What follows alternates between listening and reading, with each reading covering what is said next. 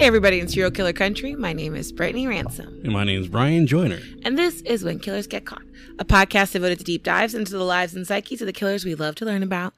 Each week, Brian and I find a true crime story that resonated with us, and then I discuss one well known or lesser known killer and go into their childhood lives, methodology, and most importantly, how they got caught. And then we'll get a little spooky and learn something about the cryptids or the supernatural. and before we start, we just want to let everybody know that our Patreon is live.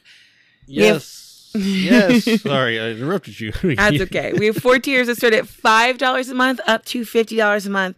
And you get everything from an extra episode of Conspiracy Crypt, which is us talking about conspiracies. Uh, we have merch discounts, access to a Patreon only Discord. So you can have, I guess, what, like a monthly private chat with us. Mm-hmm. Uh, and speaking of merch, merch is absolutely available on whenkillersgetcaught.com. Just click on the store. Get stickers, hats, crop tops, and regular t-shirts, and we carry all the way up to 5X in sizes. So if you've wanted to support us, this is the easiest way. And we have a patron goal of 500 patrons, and I have agreed to allow Brian to make me stay at the Lizzie Borden house and participate in a ghost hunt. It's going to be fun. if we get 500 patrons. it's going to be fun. I, I don't know. Oh, you know what? When I was editing uh, last week's uh, episode, Mm-hmm. and you mentioned blankets at in the beginning, and then I was like, "Oh yeah, you give blankets too." Like I didn't just hear you say you give blankets in the merch shop. Oh. I was like, "Oh my god, did not just do that." That's all right. That's all right. You can get blankets. I keep saying I want to buy a blanket. Yeah. Also, some pillows. So Pillows I- too? Yeah, there's because I want to put them in the back of my videos so that so it has like the logo right there next to me. Look, once we get, we're going to get fitted sheets and then regular sheets, so you guys so can you make your can own. have a when killers get caught bed. yes. Oh my god. Who wouldn't want that? You know what though? They would want it if it had like every single like picture of a serial killer Oh, on it or something. that's true. That'd be awesome. But what I will say is I am working on a very secret, secret uh thing that's probably gonna take like a year for us to create. Oh my god. But it's very cool and I have somebody doing the art slowly for it. So Oh, okay. but yeah. That's just your little reminders of ways you can support us. And this week in True Crime, I have a weird story. And this person has, the person who did this crime has not been caught. But it's weird. I'm down for weird stories. So the headline says body of missing Oklahoma teen. Or it says, okay, actually, I'll actually read it because this is a horrible headline. But body of Oklahoma teen missing since 2018 is found decomposed in a basement. Homeowner says he had no idea. Um, that's a little sus right there, my guy. Ah, yeah, absolutely. Well, the woman's uh, name was Margarita. They called her Maggie Sandoval. She was 19 years old when she vanished in 2018. I guess it's near Oklahoma University. Um, and they're trying to figure out like who did this in general, but it's a whole lot of weird stuff. So her family realized she was missing when she stopped calling her mom, which is, you know, pretty normal when you're in college. Mhm. And for three years, nobody knew anything. And then they got an anonymous tip to search a house in Norman, Oklahoma for a dead body. In the basement, they found a large black box. And according to the police report, the body was wrapped in numerous layers of thick plastic, pretty much 20 to 30 layers of plastic. Oh my god. Uh, Norman's police detective Sean Judy wrote that uh, officers saw a liquid leaking from the box as well as insects escaping. And then when they got closer and smelled the odor of decomposition, they called in the crime scene investigators. Um, they've since identified that this is Maggie. Um, and they're trying to figure out the cause of death right now. What's interesting is that like the homeowner is like, I have no idea. He like when they came to his door with the search warrant, he was like, I don't know about a body, but sure, come on in. yeah. Um, now she's been missing since 2018, and the current homeowner moved in in 2019. But he allowed one of his friends to like store the stuff from his apartment hmm in his basement.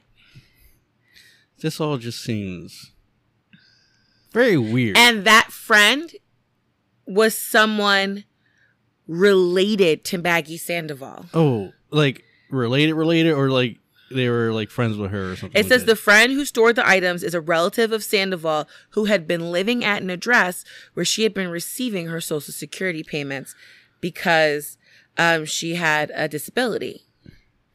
Her sister says that they had actually wanted to legally take over like her caretaking Mhm. and um so there's a lot of like layers to this like was she killed for her social security payments yeah, but people knew she was like dead immediately. There's just so many unanswered questions. like first first thing that's weird anonymous call and then the homeowner doesn't know. So this anonymous caller must have been the person who did this. Right. so oh goodness. And then okay and then for the homeowner you got this black box in your basement you don't my even question is, did he never go down into the basement at all? exactly like, did you have like your washer and dryer up on the second floor? Which is side note, my ideal living situation. That my awesome. washer and dryer is on the same floor as my bedroom. Because who wants to walk down two flights of steps to wash your clothes? this is true But like, so did he never go in the basement? Is that the situation? Because I feel like if you checked it out at all, it had a weird smell. And another thing that was interesting to me is what's the weather like in Oklahoma that she's still decomposing three years later? Was she at some point frozen? And then it started to thaw because after three years, there should not be insects and leakage happening. i mean but Did the plastic slow down? And that's what I'm thinking. That's what I'm thinking. The, the layers of plastic may have slowed it down, and then after a while, it just started leaking out. But yeah, the search warrant was May 14th. They've just discovered her identity recently after going to have to do lots of things. But yeah, so that's that's like ah it's so interesting to me. That's why I want to go to the body farm. Oh my god! I just want to know all the different things that can happen and how it affects you. It's just I don't know. That, that's it's it's very interesting that story, hmm and it's very weird. And also one of the things that's interesting to me is that um whenever i talk about like someone died in their apartment and Mm. people didn't know people are like how didn't people know the smell? And i like always recount the story that like literally oh yeah, four doors down somebody died and we didn't know. Yeah, like and all it just smelled weird. Like I, I don't know how to explain it. And then when i've been googling like this the the bacteria that happens when you begin to decompose or Mhm. like once you really get into the gross bits of decomposition they're talking about hundreds of different smells hundreds of different bacterias like and they all give off different smells at different times and like because we didn't get the gross gross it just smelled like weird smelled weird. It Smelled extra off. it smelled extra sweet but Oh, in a way that was gross. sickly sweet. Yeah, but in a gross way. And so people reported it to the apartment complex, and I went to work. And then when I, I guess during the day, they like opened everybody's apartment to see where the smell was coming from, and eventually they got to his and Yeah, discovered it. But yeah, so I'm like, there's so many questions because I'm like, what was what? There had to have been some scent, but what was the scent? yeah, and this relative that stored their stuff in this uh home, they just were they contacted at all? Well, it's it? one of Maggie's relatives. Yeah, yeah, exactly. So, like, whoever the homeowner is, he is somehow involved in this so circle. he's connected, and, and then, yeah. and then the sister said that because she had a mental illness, other members of the family wanted to become her primary caretakers to get her social security payment. Mm, So I'm like, is this a massive family cover up huh. of people trying to like? It's starting to sound something like that. Uh huh. I mean, that happened a couple times when I lived in Philadelphia. They found like elderly people like locked in like other family members' basements, and they were just like collecting their social security checks. Yeah, it happened a few times when I lived in Philly. Wow. I was like, we got to look out for our elders. People are fucking depraved. God. Apparently, now you got to also look out for your family members who are disabled too, because. yeah, definitely. But anyway, that was my story for the week. What you got for me? God, starting off with a friggin' bang. Oh, and the the person I talk about, it doesn't get any better. oh, so. lovely. well, this week, All right. um, let me read this headline to you. Um, it says Brighton cat killer Steve Bouquet. Bouquet. Mm-hmm. He's 54. He's jailed for five years for killing nine cats and maiming seven more. Where during- did this happen? during a nine month animal cruelty campaign. Uh, this happened in East Sussex. Okay, because you said Brighton, and I was like, I only the only Brighton I know is in the UK. Yeah, yeah, yeah. Bro, Um, why was he just murking cats? I'm not sure. Listen, he better hope the internet doesn't get a hold of him. Mm, goodness gracious. But it's, uh, it says uh, an ex Royal Navy gunner dubbed the Brighton Cat Killer has been jailed for more than five years after being found guilty for killing nine cats and maiming seven. Um, and it's, it's happened over, what did it say? So that's actually a total of 15 cats he attacked. Yeah. He succeeded in murdering nine of them. Yeah. No, 16, yeah. um, and seven just survived his attacks. Yeah, yeah, Oh my yep. gosh. and this happened for nine months. Oh, Um, wow. Two a month almost. Yeah. So it says he approached animals that were, you know, pets that were close to their house, you know, out, you know, outdoor cats. He was And- going after his neighbors' pets? Well, close to their house. I'm not sure his house, but you know, he would just. I'm pretty sure he'd just be walking around like, "This cat lives there. I know you live there, so I'm gonna kill you by the house." Well, he'd be don't like, you know, ugh, I can't stand you. I don't know if this, this is way worse than that lady who like stole a cat when they Ubered. and that's what I thought of like when I saw this story, and I was like, another cat story, lovely. Bruh.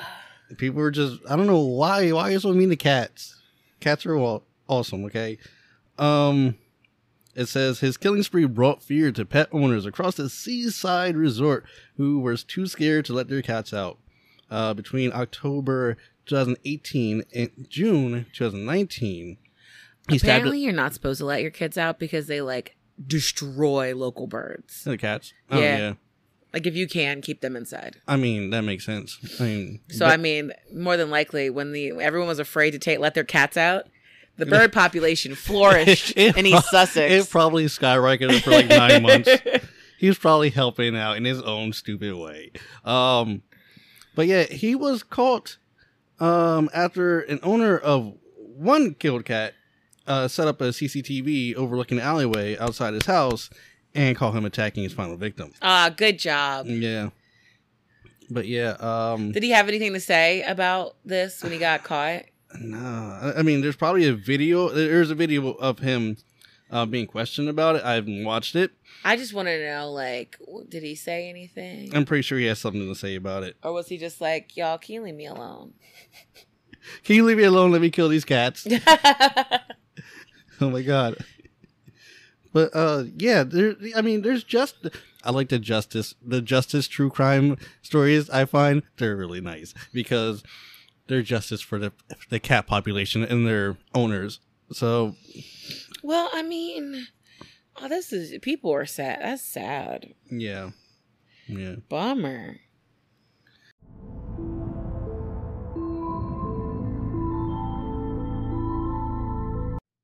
When Killers Get Caught is sponsored by the Magic Clasp Boutique. Now, why does that name sound so familiar? Well, it's because it's a business ran by our very own Brittany. That's right, the Magic Clasp Boutique is not only a black owned business, it's a woman owned as well. This is a jewelry company that makes some pretty awesome earrings, ranging from cute little sushis to spooky mermaid skeletons. There are even adorable self defense keychains for those just in case moments. And introducing the Serial Collection. This set of earrings is based off of serial killers and the official merch for the podcast. This collection features everything a serial killer would need to pull off their crimes, from hunting knives at the beginning of their crimes to warning keys for when they eventually get caught check out themagicclasp.com today where you can use our promo code CAUGHT to receive 15% off of your online order. That's T H E M A G I C C L A S P dot com and use promo code CAUGHT for 15% off. And make sure you tell Brittany that I sent you.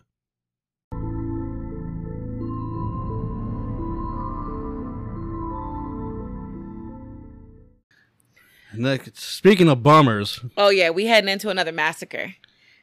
This is one of the the first random just killing massacres in the U.S. Um, and I was reminded of this killer because I covered one of his victims in my Women Who Survived series on TikTok.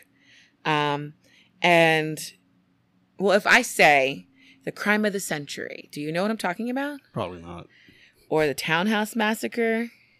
Definitely not. It happened in Chicago, July 13th into July 14th, 1966. This man killed eight nursing students. Um, his name is Richard Speck. I know that name. hmm Um, he interested me for a couple reasons. Well, first thing is that I, I find it interesting that uh, this might be one of the first instances of I was too drunk and high to remember murdering eight people. Uh, and then he somehow managed to avoid the death penalty. But after he died, a video where he and other inmates were pretty much having a drug fueled orgy was mailed to the press.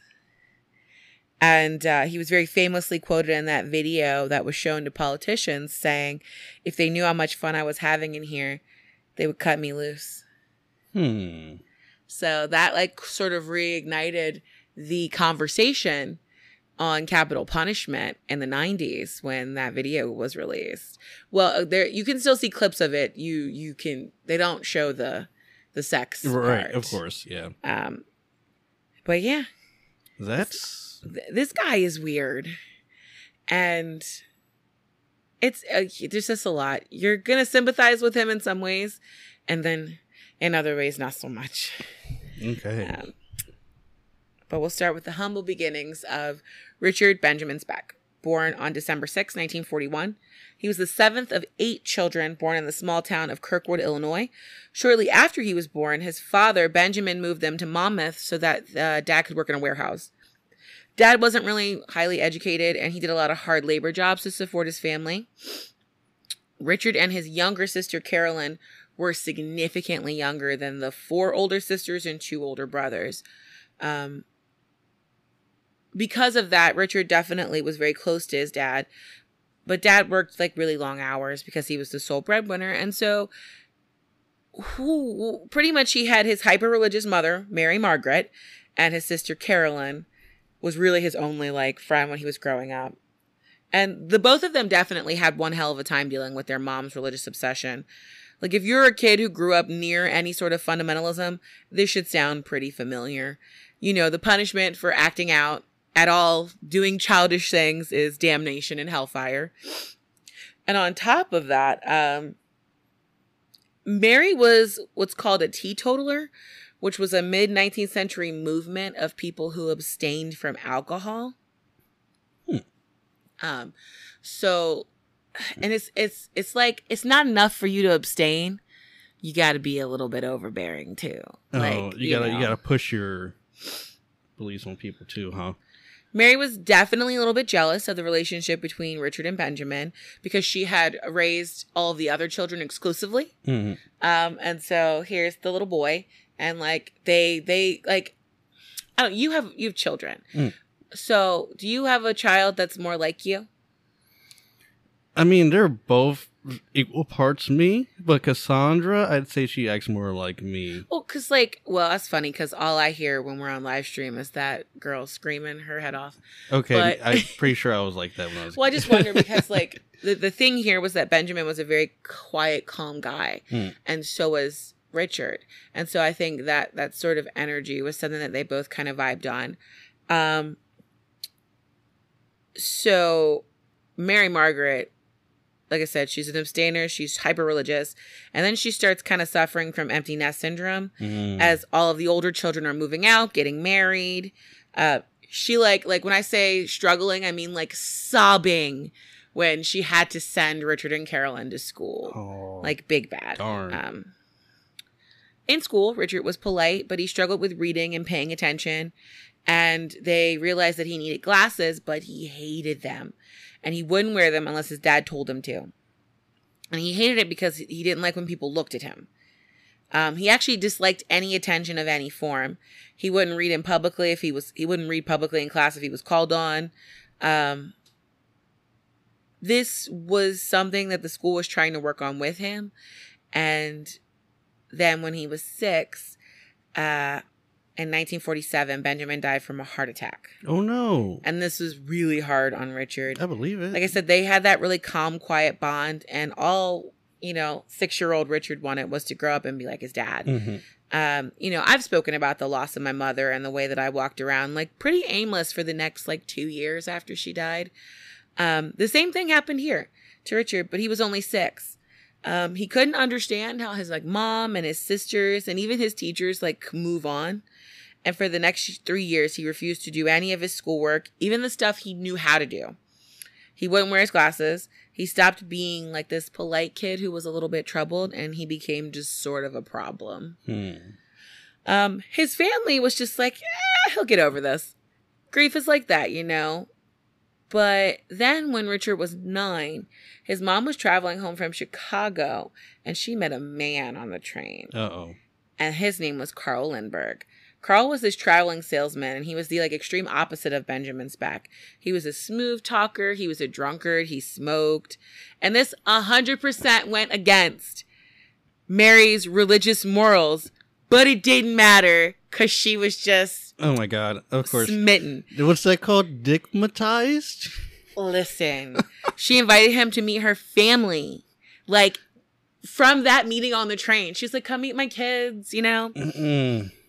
Mm-mm. And Carl spun this yarn that he was going to be a man who could help her raise her children. Richard didn't approve at all. He was openly hostile to this man.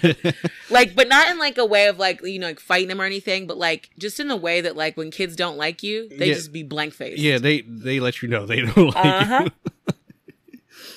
So Mary got more involved with Carl, and that this was only a couple weeks.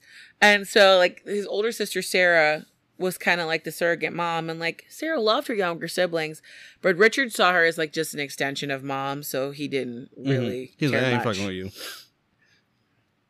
So, mind you, after just a couple weeks of knowing this man, it's May 1950. She takes the whole family on a train ride and doesn't tell any of the children where they're going. And they show up at a church, I fucking and she it. gets married to Carl I Lindberg. fucking knew it. Come on. Richard is disgusted.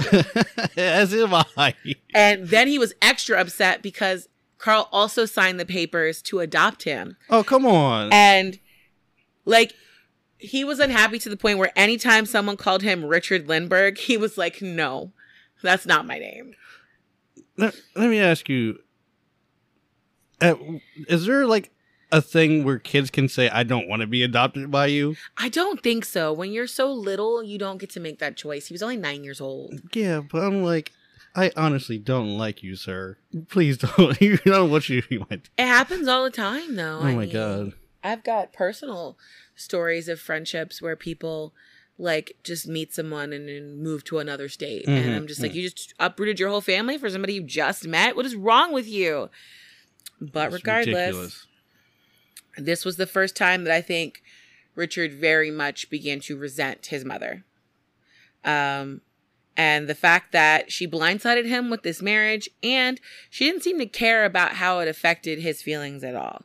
Um, because like he was so upset, they allowed uh Richard and Carolyn to go back to Illinois Mhm. while mom stayed in Texas with uh Carl. That's where Carl lived. Okay. So um so he could finish out the school year because it was May. So he only had like another month. Um and they stayed with Sarah. And they were like, well, you know, maybe once he's got some distance from the situation, you know, it'll be fine. But like he just sunk into a, a deep depression that nobody could pull him out of. Like he'd been kind of failing at school before, but now he was barely attending. And when he did show up, he didn't talk to anybody who was there. If a teacher spoke to him, it was like you you didn't say words to him. oh wow But the school was like, ah, we know he's moving, so like whatever, we're just gonna pass him and wash our hands of the situation. yeah So then um, everybody moved to the rural town of Santo, Texas, which is about 60 miles away from Fort Worth, Texas.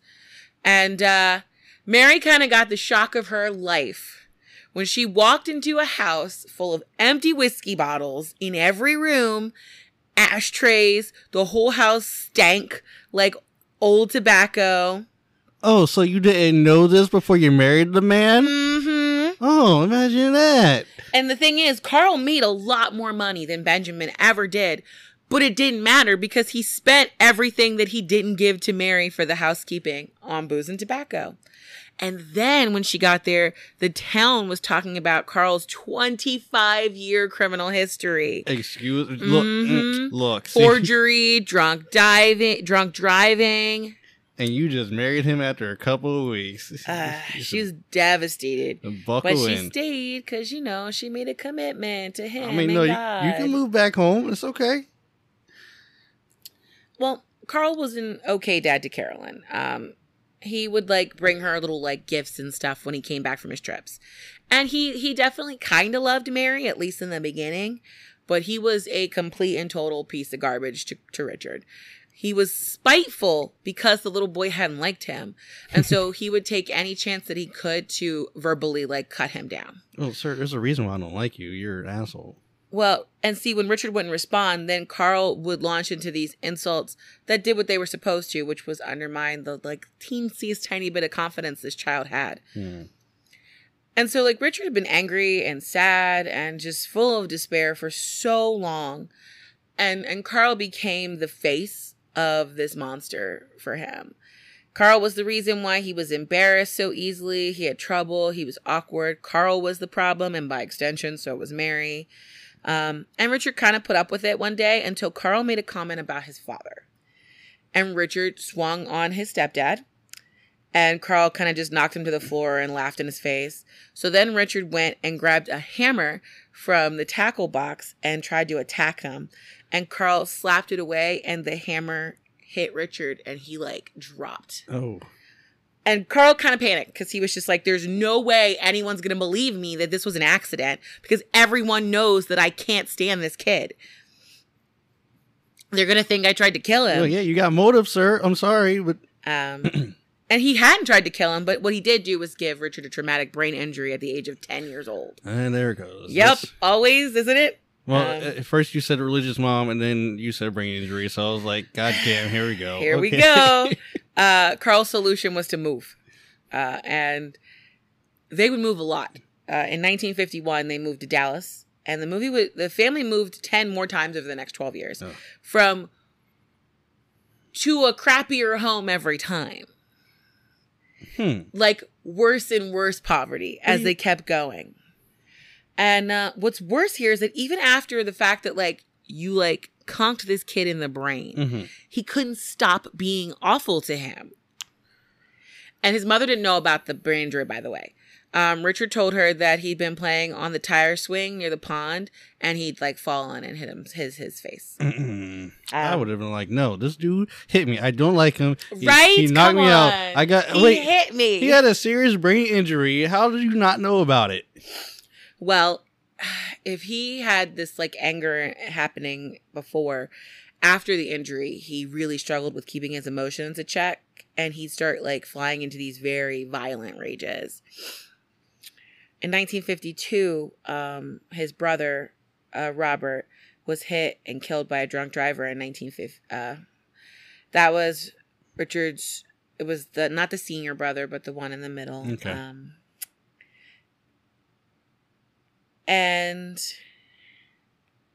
he kind of blamed himself because he was just like, if we never left, you know, Monmouth, Mm. then we would have all been together, and this wouldn't have happened, you know. Uh, and about 12 years old, he started drinking.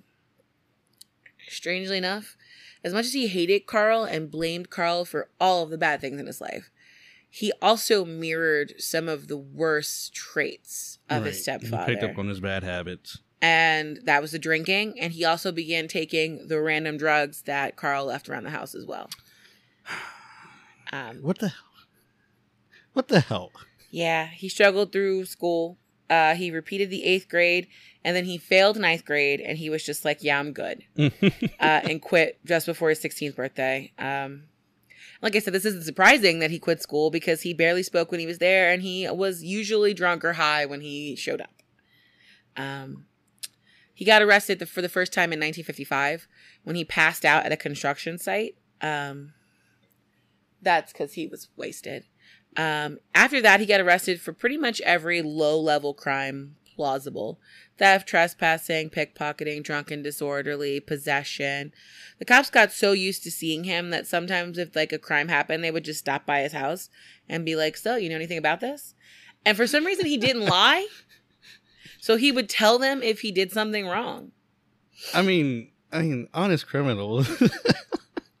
By his late teens, he was still living with Carl and Mary, but like it was barely.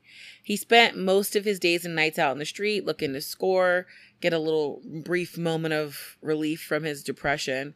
Um, if he had friends, he didn't really talk about them. He was uh as he chose the tattoo, he was on the road to hell, and he got the infamous tattoo that would get him caught eventually. It says "Born to Raise Hell" on his arm. oh, nice. Um, his family was like, he's gonna die. They're gonna knock on the door, and we're gonna have to go identify his body.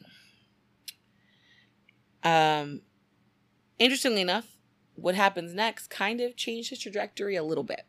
So Carl started spending more and more time away from home. He was tired of how Mary and Caroline were always like worried about Richard. Um, and he was getting worried about Richard because the little boy that he bullied and abused was now a grown ass man. and he was like, Ugh, if he wants to fight me, I might not be able to win. I'm sorry. It's just like, yeah, yeah, consequences for your freaking actions, dude. Well, you know, people who abuse children are cowards. Yes, it's true. Uh, Carl used work as a means to lie about where he was going, but really what he was doing was he would go to these other cities and he would like find a girl there and he would like just you know, stay at her house Oh. and and whore his way across the country while trying to sell insurance and crap and Oh drinking. Um he started being gone for weeks, then months. Then finally he met a lady in California and moved in with her and her children. And as Carl started leaving more, Richard started staying home. And when the postcard came saying that Carl was never coming back, Richard kind of went back to normal. He quit drinking and doing drugs. He got a job to help his mom and sister out um, at the 7 Up factory. And he pretty much told them, I'll do whatever you want me to do. Mm. It paid really crappy, but it was consistent money, way more consistent than him like stealing. Um, he did begin to like work his way up to less awful jobs. Um, and it was funny because he was making less money than Carl had made, but he was giving his mother more money because he wasn't drinking away every paycheck. Right, right. They finally had like a nice, clean home, free from bottles and the stink of tobacco. Wow. Um, Carolyn had a boyfriend that she was confident enough to introduce to the rest of the family. Uh, Richard was like, "This is great" because he found Caroline's uh, need to be like nice to him overbearing. he like he's like, "I get it, you're my sister, but like, stop, Please please, no hugs, no kisses." uh, Um, he was very repressed. Um, he spent all his free time working. Um, one of the things though that happened here was that he was like the man of the house, but he didn't have any power in the home, even though this was all of his money and energy being used to keep the household running. mhm. And this would be the first time that he got violent with a woman. One night, he was trying to talk to his mom about something, and she dismissed his opinion, and he beat the crap out of her. Two broken eyes and a broken cheek. Um, he was Oh, 19. gosh. Oh my god. Um, that, like I said, it's the first time he was violent towards a woman, and it wouldn't be the last time. He started drinking again because he used to get these horrible headaches. Um, obviously, from the hammer he took to the head as a 10 year old. Mhm. Um, You know, he never got checked out because Never, no one knew about it. Carolyn and Mary would smell the whiskey when he came in the door and just avoid him for the rest of the night because they were like, he's gonna hurt his sister next, probably. The violence against Mary was seen kind of differently by both women. Mary felt she deserved it um, because she married Carl and Carl had been abusive. Um, however, Carolyn was blindsided by this violence and she was very confused. She always saw the best in her brother. And so, with this like confusion in her way she viewed him, she started like focusing on her relationship with her boyfriend, who she invited to be at the house more often. Mhm. Um, after that, that person became her husband. They got married, and he moved into the household. Uh, her husband tentatively accepted Richard as the sort of weirdo of the family. Um, but this was another male income in the house, so everybody was kind of living comfortably now. Mhm. Nice, nice. Now, Richard was very like introverted and he didn't really enjoy doing pretty much anything social. He especially didn't want to do things with his family, but there was one thing he liked. The Texas State Fair. It's one of the biggest in the country and supposed to be one of the best like state fairs to visit. Hmm. Um, and in 1961, he was there and he met a girl. Her name was Shirley Annette Malone. She was 15 and he was 20. She assumed that he was younger because he kind of acted a little bit younger, and they were both there, like with their parents. Women and sexuality were a sore subject for Richard. His whole life, religion had told him that sex and sexuality were wrong. And so, like, he viewed like his mom and his sister as like pure and perfect. And so he pushed down like the feelings of desire that he had for years. And so when he first meets Shirley, he definitely views her in the same way. Like she's this like beautiful virginal um girl and like that day like they spent the day together, they held hands, and both the families thought that this was really cute. Mhm. Um Um, that his family. Never mind. they said their goodbyes at dusk and they learned that they both lived in Dallas and they're like, "Oh, we'll meet up in Dallas." Back in Dallas, things moved a little quickly. Richard didn't know what a relationship was supposed to look like, having only seen his stoic father or lecherous Carl. hmm So he was like, I like to go drinking. You want to go drinking with me? yes, let's go. when So the you two got me? wasted day drinking, and they ended up Ah. on a construction site having sex. And they Oh. both seemed to really enjoy this. So they started doing it all the time. Oh, okay. I mean, moderation's a good thing too. Nope. Richard was letting out a lot of his repressed sexual energy from his entire childhood. Shirley was like, We are obviously in love. and Richard was like, Yeah, lust and love seem all right. Same thing. Works for me. So, like, it was interesting because remember I told you that he views women as like perfect and pure. Uh huh. So he was just like, well, you know, I bet you she wouldn't do this stuff if we hadn't drank all day. Like, that's my fault. I've been corrupting her. So he was just like, it's fine. Outside of the fact that, like, she gets wasted and we have sex, It's- still perfect, beautiful, virginal Shirley. Well, maybe soggy and so wasted. Maybe. Well, he was happy. Nothing mattered. Young love. And, and then they, they were pregnant Yay. like three weeks later. oh, lovely. so they were supposed to go on a date, and he was like, "Yo, you want to go to the bar?" And she's like, ah, "I can't." Why not? so There's a she's like, "Hey, can we go talk?" And there, she told him she was pregnant. Both of their families was like, "Oh yeah, y'all got to get married." Of course, yeah. So, um, and they organized it so that like it was very fast, so that she was not showing. Um, Shirley's family definitely expected him to do the right thing, and he absolutely married her. Mm-hmm. She moved into the house with his mom and his sister and her husband. Oh my god, so Uh, people. Mary began teaching her all the, the, the wifely things she would do to be a good homemaker. It wasn't the worst situation imaginable. I hear a butt coming along. At first.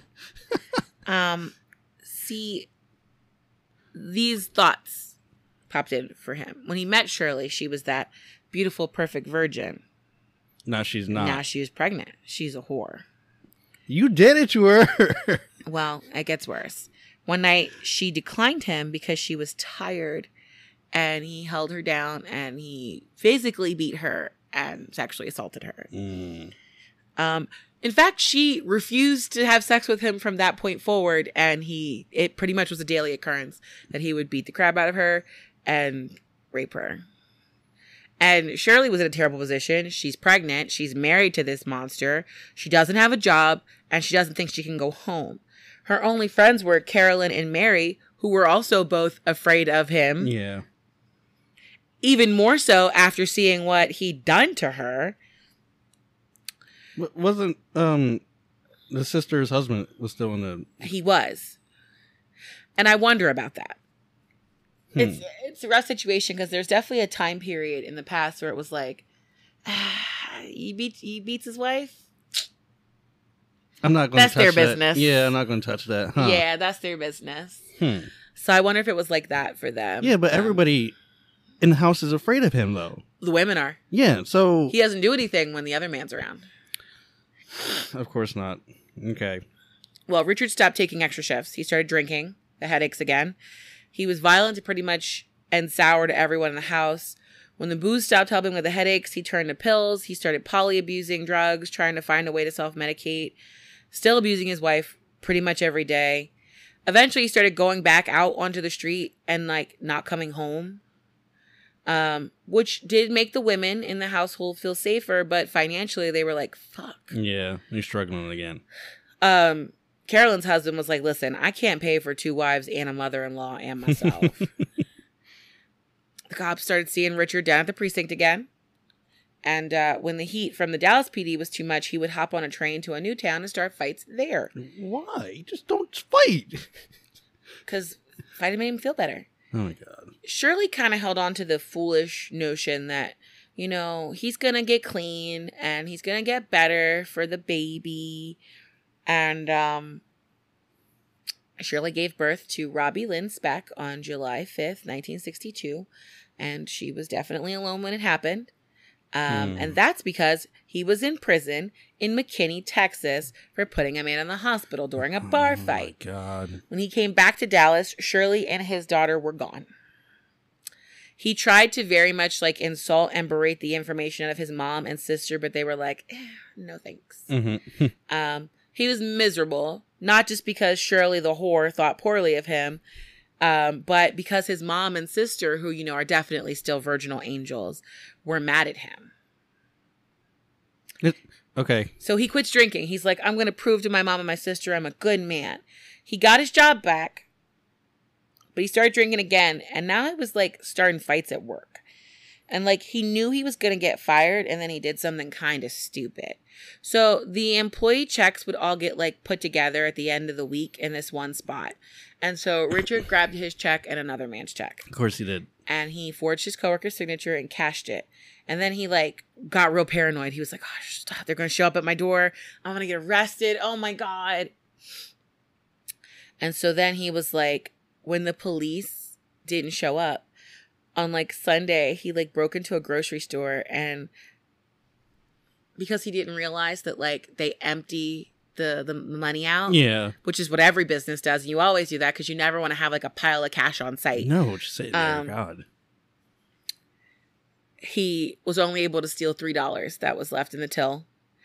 He also stole some beer after realizing what a terrible thief he was. Like, And then um, he went to work and he was promptly fired on the spot because they were like, You're the only person who would do this. And so he assumed the police already knew everything. mhm. So he told them he admitted to the fraud and the burglary, even though they didn't know anything about it. Uh, Thanks for the info. Yep, but- he just assumed they are. They knew that's why they were there at his job, and so he admitted to fraud and burglary charges, and he was going to go to jail for a total of forty-seven dollars, which in our money we're talking about three hundred bucks. Still, come on. No. That's not, no. Um, he's put in prison at Huntsville, uh, given a sixteen-month sentence.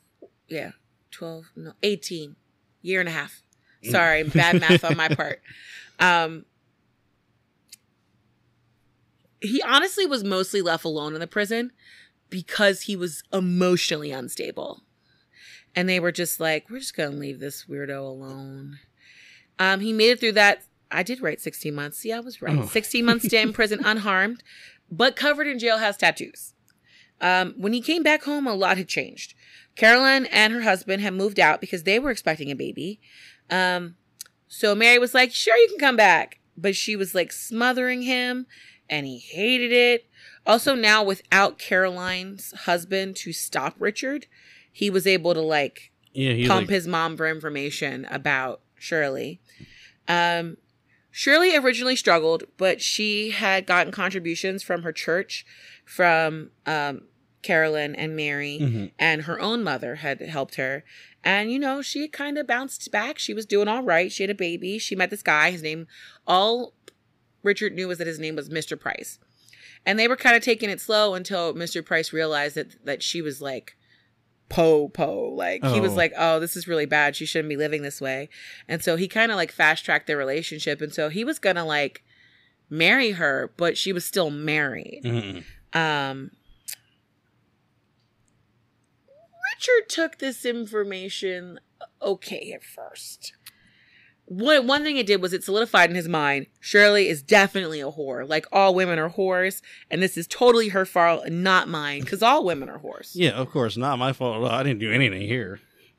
So January 9th, 1965, a week after being released, because he was actually released after only doing 12 months parole. He got wasted. He spent the last of his money on booze and attacked a random woman on the street. Oh my god. He got caught a few blocks away and was convicted of aggravated assault and put in prison again for 16 more months. Um, back to Huntsville. Um, but what happened is that he ended up getting let out early because it was supposed to be concurrent Mhm. sentences. So he got released 10 months early because of a clerical error. The system was like, oh, he's just back in for a parole violation, not a parole violation and 16 more months. Um, so he reached out to his mom again. He got a job at a meat packing plant. Um, now he was an ex-con twice over, so he didn't have a whole lot of choices for work. He worked there for three months. Dri- he was a delivery driver. He got in six accidents, Oh god. and somehow they didn't fire him until he just didn't show up enough times. Are you serious? I mean, that that tracks. Um, he very like he, he got he made a friend with a lady who owned a bar, and, her name was Ginny, and it was called Ginny's Lounge. Ginny was cool. She's 29 years old, Mm. ex pro wrestler. Ooh, I like it. beefy lady. Um, and so he started spending all his time there, but like it wasn't just to drink; it was also to like to flirt with Jenny. I mean, who wouldn't? I like those. Busybody Mary was like, "Where's he going?" So like one day she like followed him when he left the house and saw him go to Jenny's bar, and she's like, "Ah, crap, he's drinking again." Mm. So she went inside to look, and there she saw him like sitting at the bar, like just talking mm-hmm. to Jenny. Not like, drinking. Enraptured by Jenny and like and she's like, "Oh, he he likes a lady." So like she when he came home, she like started trying to like get information. Oh, is there a new woman in your life? What's Mhm. going on? And um she really wanted him to like she really wanted to encourage him with this relationship cuz Mary only had a part-time job and Richard didn't have any money and she wanted him out. So she kind of manipulated him into thinking that he should be a father figure to Jenny's children because he very much was like upset about the whole I can't see my kid thing. So what started happening was that he would watch Jenny's kids and then he would spend the nights with Jenny. Mhm. She got a free babysitter and he had his lust sated and his mom wasn't bothering him. Nice, nice. Okay, win, win, win. Of course, Richard can't just enjoy this nice arrangement. Um, he started kind of getting bothered by the fact that this seemed a little transactional for him. Um, so he started sneaking down to the bar while she was working at night. Um, and he found out. Okay, so this mm, this is one thing that really irks me. January of 1955, Shirley files for divorce. Mary's the one who told him. Even though Richard is separated for years and living with another woman, Mm-hmm. he is enraged Why? because You got another lady. mm, doesn't matter. Who cares? That night, he was downstairs and he like saw a customer like give money to Jenny and like hold her hand too long, and he freaked out. Starts beating the crap out of this guy. Um, he ended up being the man until Jenny and some of the customers' friends like threw him outside. Mm. And then she ran over to the payphone to call 911. And then he like pulled out his knife and nearly attacked her because he thought it was one of the men. Like she was shocked. She's like, this is the guy who I Yeah, leave around my children. exactly. So she never spoke to him again. Because it was a stabbing, the police took him in for questioning. And for the first time in uh, this criminal record, someone was like, maybe maybe he has some mental problems. Um, because the way the cops looked at it was that his previous crimes had all been a means for him to get drugs or alcohol, but this was kind of the first crime of passion for him. Mhm. And the cops kind of took pity on him when they realized that he'd attacked a man who'd been flirting with his girlfriend. And they're like, listen, he was just defending his honor, and the fight got a little bit out of hand. I'm pretty sure you pulled a knife out and like it didn't get out of hand. It just started out of hand. Well, yeah, because the other guy wasn't aware that it was going to be a fight. Exactly. He was just paying for his alcohol. oh my god. the local police actually weren't even going to push for jail time, but because of his previous arrest, they just couldn't ignore it. Mary Mary realized if he went back to court, he was going to serve for a really long time. Um, so she got like a lawyer for him, and the lawyer argued everything down to a misdemeanor of creating a public disturbance. He took a plea deal and agreed to pay ten dollars, which he couldn't pay because he was broke. So they put him in jail for three days. Okay. He did his time. He went back to Mary's house, but he was pretty convinced that Mary didn't want him there, and he knew he couldn't go to Jenny's house because he was like, she might beat my ass, and she's big enough to do it. I'm pretty sure she would. um, he started working like odd jobs to make money and move out. He was still drinking, poly abusing any drugs he could get his hand on. After about two months, he saved a little bit of money and he bought a car from a guy he met at a bar. His plan was to drive somewhere and start a new life because, in his mind, Dallas was just a whole lot of bad memories. The car was a crappy investment. So he was like, I'm going to break into a shop and steal 70 cartons of cigarettes out of the back. And he starts selling them out of the back of his car. He realized that everybody who bought those cigarettes from him was a witness. so he abandons the car and grabs the cash. A warrant out for his arrest the next day because he'd abandoned the car and it still had all of the papers in it. And so they went and they talked to the owner, and the owner was like, Oh, yeah, I sold it to this guy, Richard. And so he hid in an abandoned house. He showed up at his mom's house, and she was like, You need to get the hell out of here. um, I, my neighbors already say they're looking for you. And she's like, If you get caught, you're going to jail for a long time. This would have been his 42nd arrest Oh my god. in Dallas. So Caroline shows up in her husband's car, drives him to a bus station, and buys him a ticket to Chicago to avoid going to jail. I mean, hey, his family helped him. So he goes to Chicago. His older sister Martha picks him up. Martha was a lot older than him, so they barely had any of a relationship because she was already moved out of the house Mhm. by the time he was like born. Um, she had a husband, and his name was Gene Thornton. And Gene didn't really like Richard, but he was like, Ugh, "I'm a grin and bear this. This is my like wife's younger brother. He's a bum, but whatever." Um, so Gene very much was like, "Yeah, you know what? You should move back to Monmouth. Didn't you love Monmouth?" and then, like within days, they put him on Oh a bus god. to Monmouth. They just freaking like, yeah, I know you just came here, but guess what?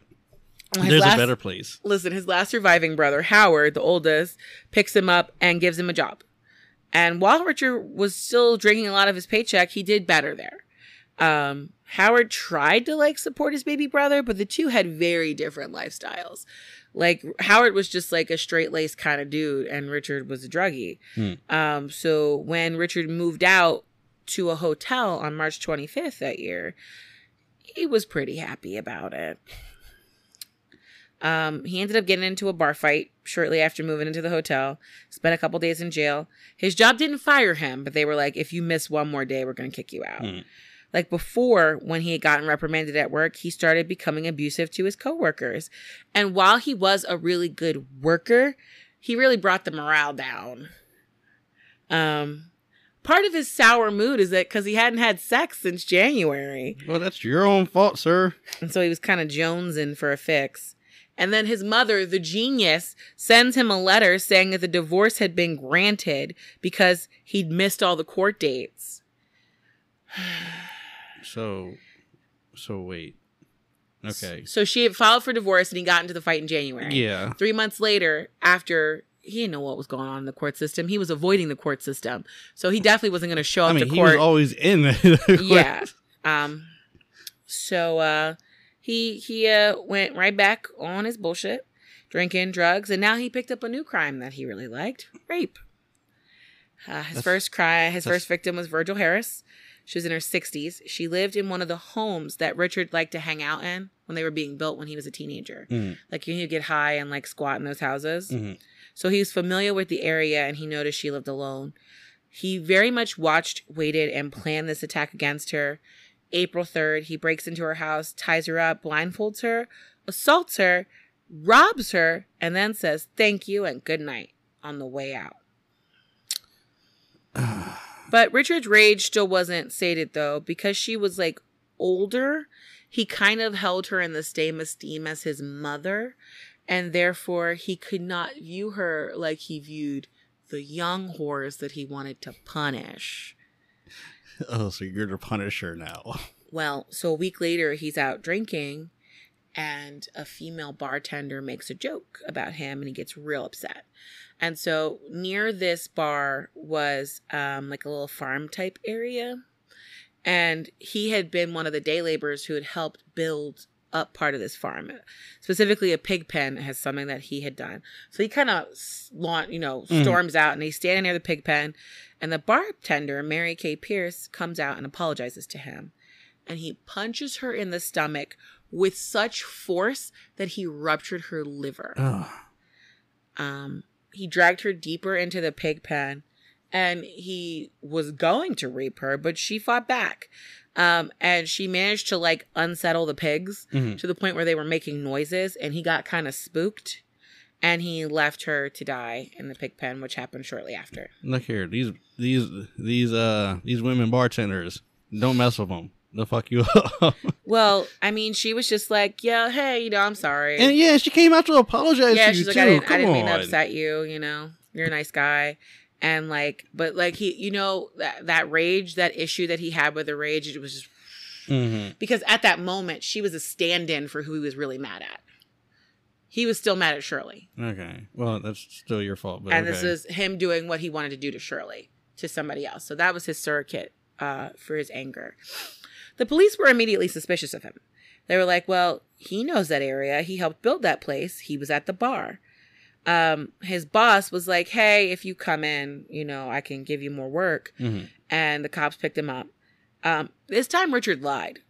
He told them, "Yeah, I've been there." He's like, "Yeah, I worked on this site, but I don't know about a murder." The police knew that the timeline he'd given them for where he was that night was weird, but all they had was circumstantial evidence.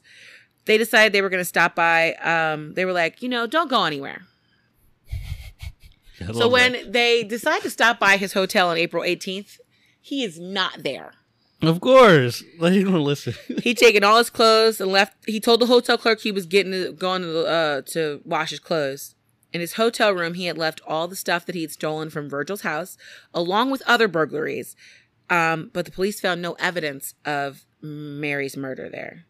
They looked for him, but he had jumped on a freight train and went back to Chicago. Hmm. He showed up at Martha's doorstep and he was like, There were drug dealers and they wanted me to sell the drugs. He's like, So I had to leave. I don't want to sell drugs, Martha. And like, if Martha had been somebody who knew anything about the real world and wasn't as straight laced as she was, she would have known that that made no sense. Not at all. Someone's gonna force you into selling drugs. Well, actually, no, that that's a thing. Um, but it worked though because Gene was working nights, so the two didn't have to see each other, Mhm. and so Gene was less angry.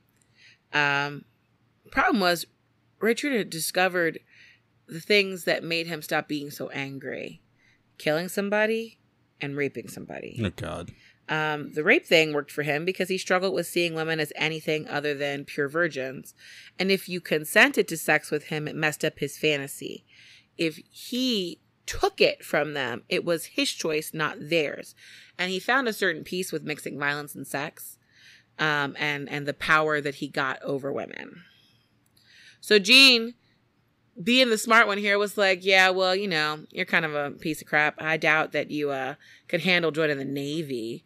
And so Richard was like, "I can join the Navy. What are you talking about?" I like Gene. He's very manipulative. and Richard took the bait, signed up. Uh, strangely, though, in the beginning, being in the Navy was really good for him, um, and he stayed out of trouble. Uh, it was almost like having a set place to be at every time really worked for him. Mhm. And then one day, um, he missed a shift. It was May 3rd. We're, we're still in 1966. Oh my goodness. He missed a shift, and his commanding officer sent people to look for him. They found him curled up in a ball in like pain, and he had like a like hot to the touch fever.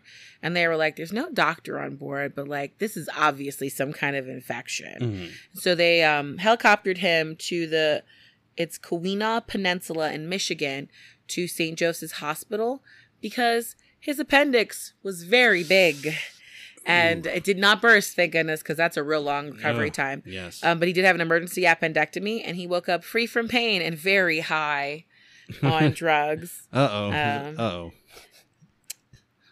May 20th, a week after being released from the hospital, they put him back on the ship.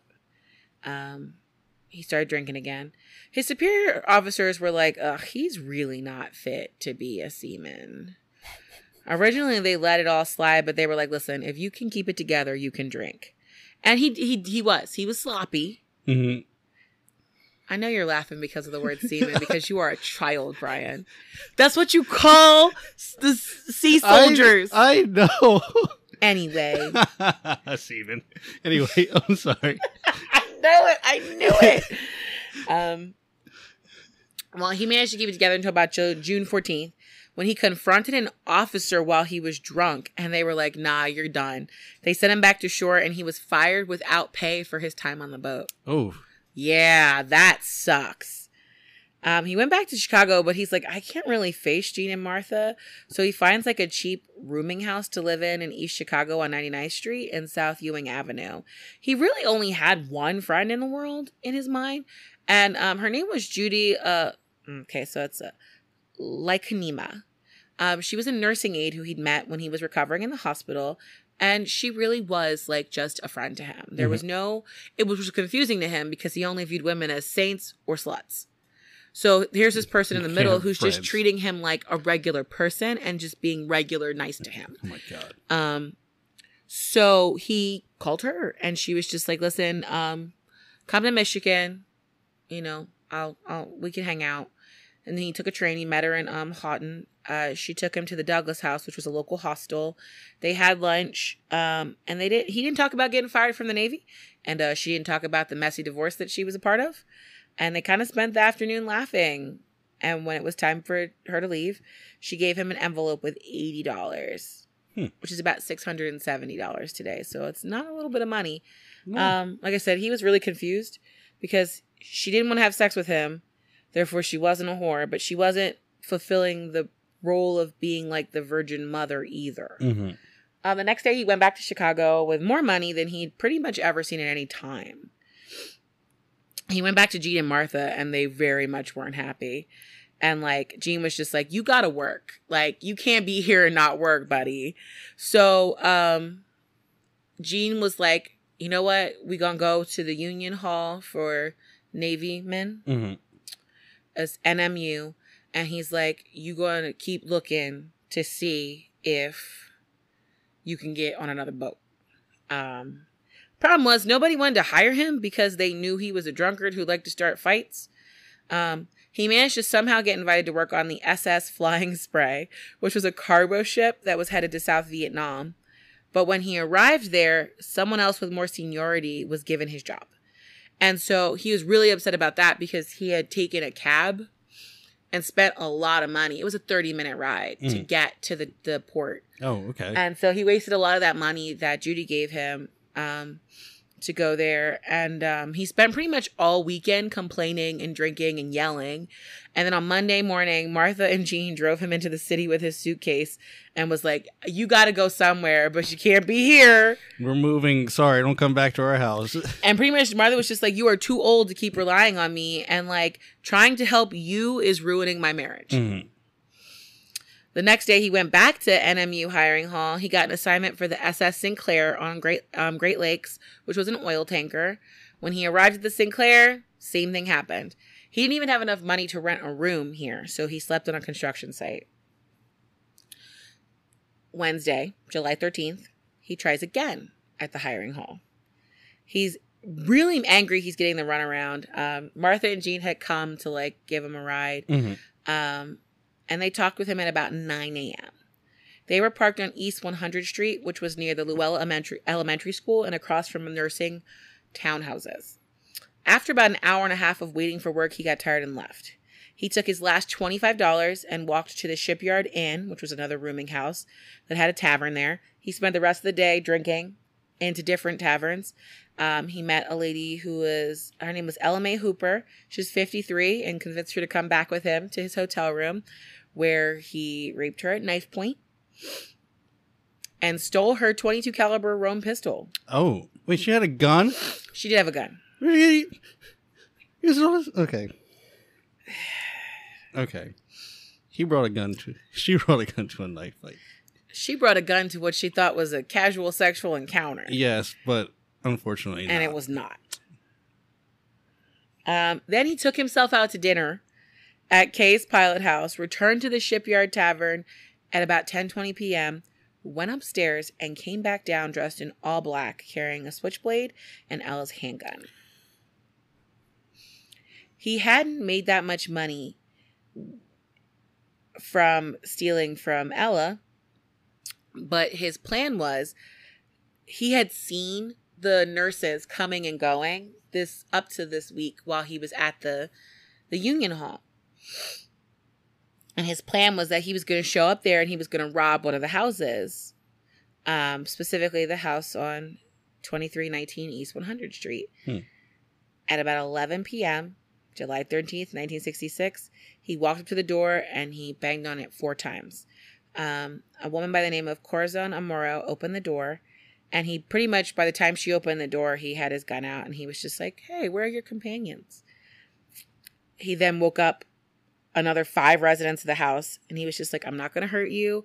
I just need enough money to get to New Orleans. Um, two of the women, uh, Nina Jo Schmale and Patricia Matusek, offered to go get their purses right away. And he was like, You can do it one by one. The other people who were there were Pamela Wilkening and Merlita Gargullo and Valentina Pasion they had been yanked out of bed and like physically like picked up by him so they were freaked out Oh yeah. the other two women were like we'll go get our purses because he hadn't touched them hmm but like the ones who had been like physically like one of the girls had been physically yanked out of her like bunk bed he was like listen i'll let you go one of the roommates gloria davy busts through the door drunk she thinks that she's gonna get in trouble from her roommates and she walks into A robbery. a robbery Oh god. and he grabs her, throws her on the ground, ties all of them up, and he's like, "Listen, this is not. I'm not gonna do anything. Like, I just don't want you to run and call the cops as soon as I leave." Lies. Well, what happened here was that something kind of took over him. He's standing over this group of beautiful women. These are women who would have never given him the time of day. Um, and he's just like, I have complete power over them. So he untied Pamela enough that she could like walk. Mhm. And he was just like, listen, I just want to talk to you alone. And he pulled her into like another room. So then Suzanne Farris and Marianne Jordan arrived home and they kind of like walked upstairs. And then they walked by and they see Richard standing over their roommate with a knife. And the both of them try and run away. He closes that door and chases the other two of those women down. Um, at no point yet had he hit anybody or hurt anybody. Mhm. But Marianne was trying to fight. And he was like, "Oh, cool. Now I can hurt you." What? That was that was it. He stabbed her to death and while he was still holding Suzanne down. And then he choked Suzanne. Left them in a room, went back to the bedroom where he'd left Pamela tied up. And she was terrified. Mhm. And she didn't fight back at all. And he just was kind of disgusted by the fact that she didn't fight back. And he just very quickly stabbed her. Well, yeah, you got all the power. I can't do anything against you right now. You got me tied up. What do you? He was he was getting off on the thrill of them fighting. I'm sorry, sir, but you're not getting what you want. Well, me. This went on for the rest of the night. He would kill one, he would go to the bathroom, clean everything up, then he would go back into the bedroom where he had them all tied up, grab another one. And he knew that there were eight women who lived there. Mhm. But what he wasn't aware of was that he had nine women in the room. Because Cora Corazon, Cora didn't live there. She was just visiting. That's right. Ju- And so while he was gone at one point, Cora began slowly sliding under the bed and hiding. Hmm. And some of the other girls tried to do that too, but they didn't quite get all the way under the bed, and he ended up Pulling them taking out. them. Yeah. Um. Finally, though, he was just like, ah, my last one, and he was he felt like he was alone in the house, so he picked up Gloria and he was going to us. He, well, he he raped her before he killed her, Mhm. and this is like from Cora's testimony, which was that she watched it happen, and she she saw Gloria go to another place. She pretty much at that point had completely disassociated from the night. Um, and Cora was afraid that if she even breathed, he would know where she was under the beds and drag her out too. Richard was exhausted at this point. It had been hours of. It's not exactly easy to stab someone to death. It is physically demanding. True, true. He dragged her out of the room by her feet into the hallway. She was still alive at this point. And then he was like, ah, here's a random piece of a sheet.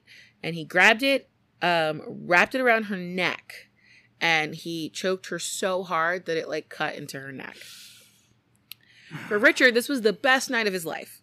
And he's like, whew, I, I had all this control over women. He washed himself up, convinced that there, there were eight bodies, Mhm. eight bedrooms. I got this. Or, you know, eight beds Yeah.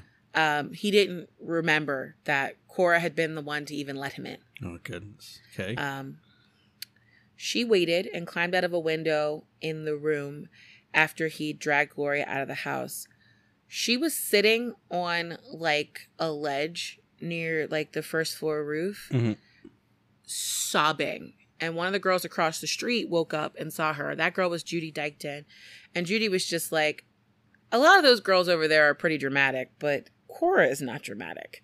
And she's like, she's not sitting on her roof crying over a breakup. So Judy wrapped herself in like her robe and like ran across the street. And as she got closer, she could hear Cora just saying over and over, she's like, they're all dead. Oh my God, they're all dead. Judy made it to the first flight of steps and she saw Gloria on the couch naked and choked so hard that her head looked partially severed. And she ran back across the street and she talked to her house mother, Mrs. Bison. That whole house of women walked with Mrs. Bison because Mrs. Bison was like, I need to see this for myself. Mhm. Like, she went inside the house alone and then came right back outside, threw up on the front lawn, and called the hospital where they all worked and was just like, All of my girls have been killed. And the receptionist was like, Excuse me? Um, and she's like, You just need to send somebody. Um, while Mrs. Bison is throwing up on the lawn, Mhm. the girls like wave down the police. Corazon is falling apart on the, the front lawn. Actually, she had jumped down to try and stop Mrs. Bison from going in. She's roof? like, no, no, no, no, it's really bad in there. And Bison was like, nah, I got this. So No, you don't. everyone's traumatized. Obviously, you did not get it. You did not have it. Because the first officer who arrived, his name was Daniel Kelly. And he like doesn't know what to do here. Everybody is like screaming and crying. Um he saw the first murder and he was like, okay, I gotta I gotta walk around the rest of the house. And after he confirmed that nobody else was there, Mhm. like the killer was gone, he radioed for assistance. Over the radio, all of the cops heard, they're all dead. Oh God, give me the sergeant. And then he said, I dated her sister. I've never seen anything like this. Oh wow. So he he knew one of the the victims. A local reporter overheard this address on the radio and rushed over. of course. Daniel Kelly is like one almost shot him because he's like, "Why are you rushing at me, bruh?" Mhm. Um, and Joe Cummings is the reporter, and he walks up the steps. Like he can tell just looking at the the police officer, like some bad happened here. Yeah. And like Daniel's just like, you really don't want to go in there. And he's like, no, no, it's just a murder. I've seen a lot of murders.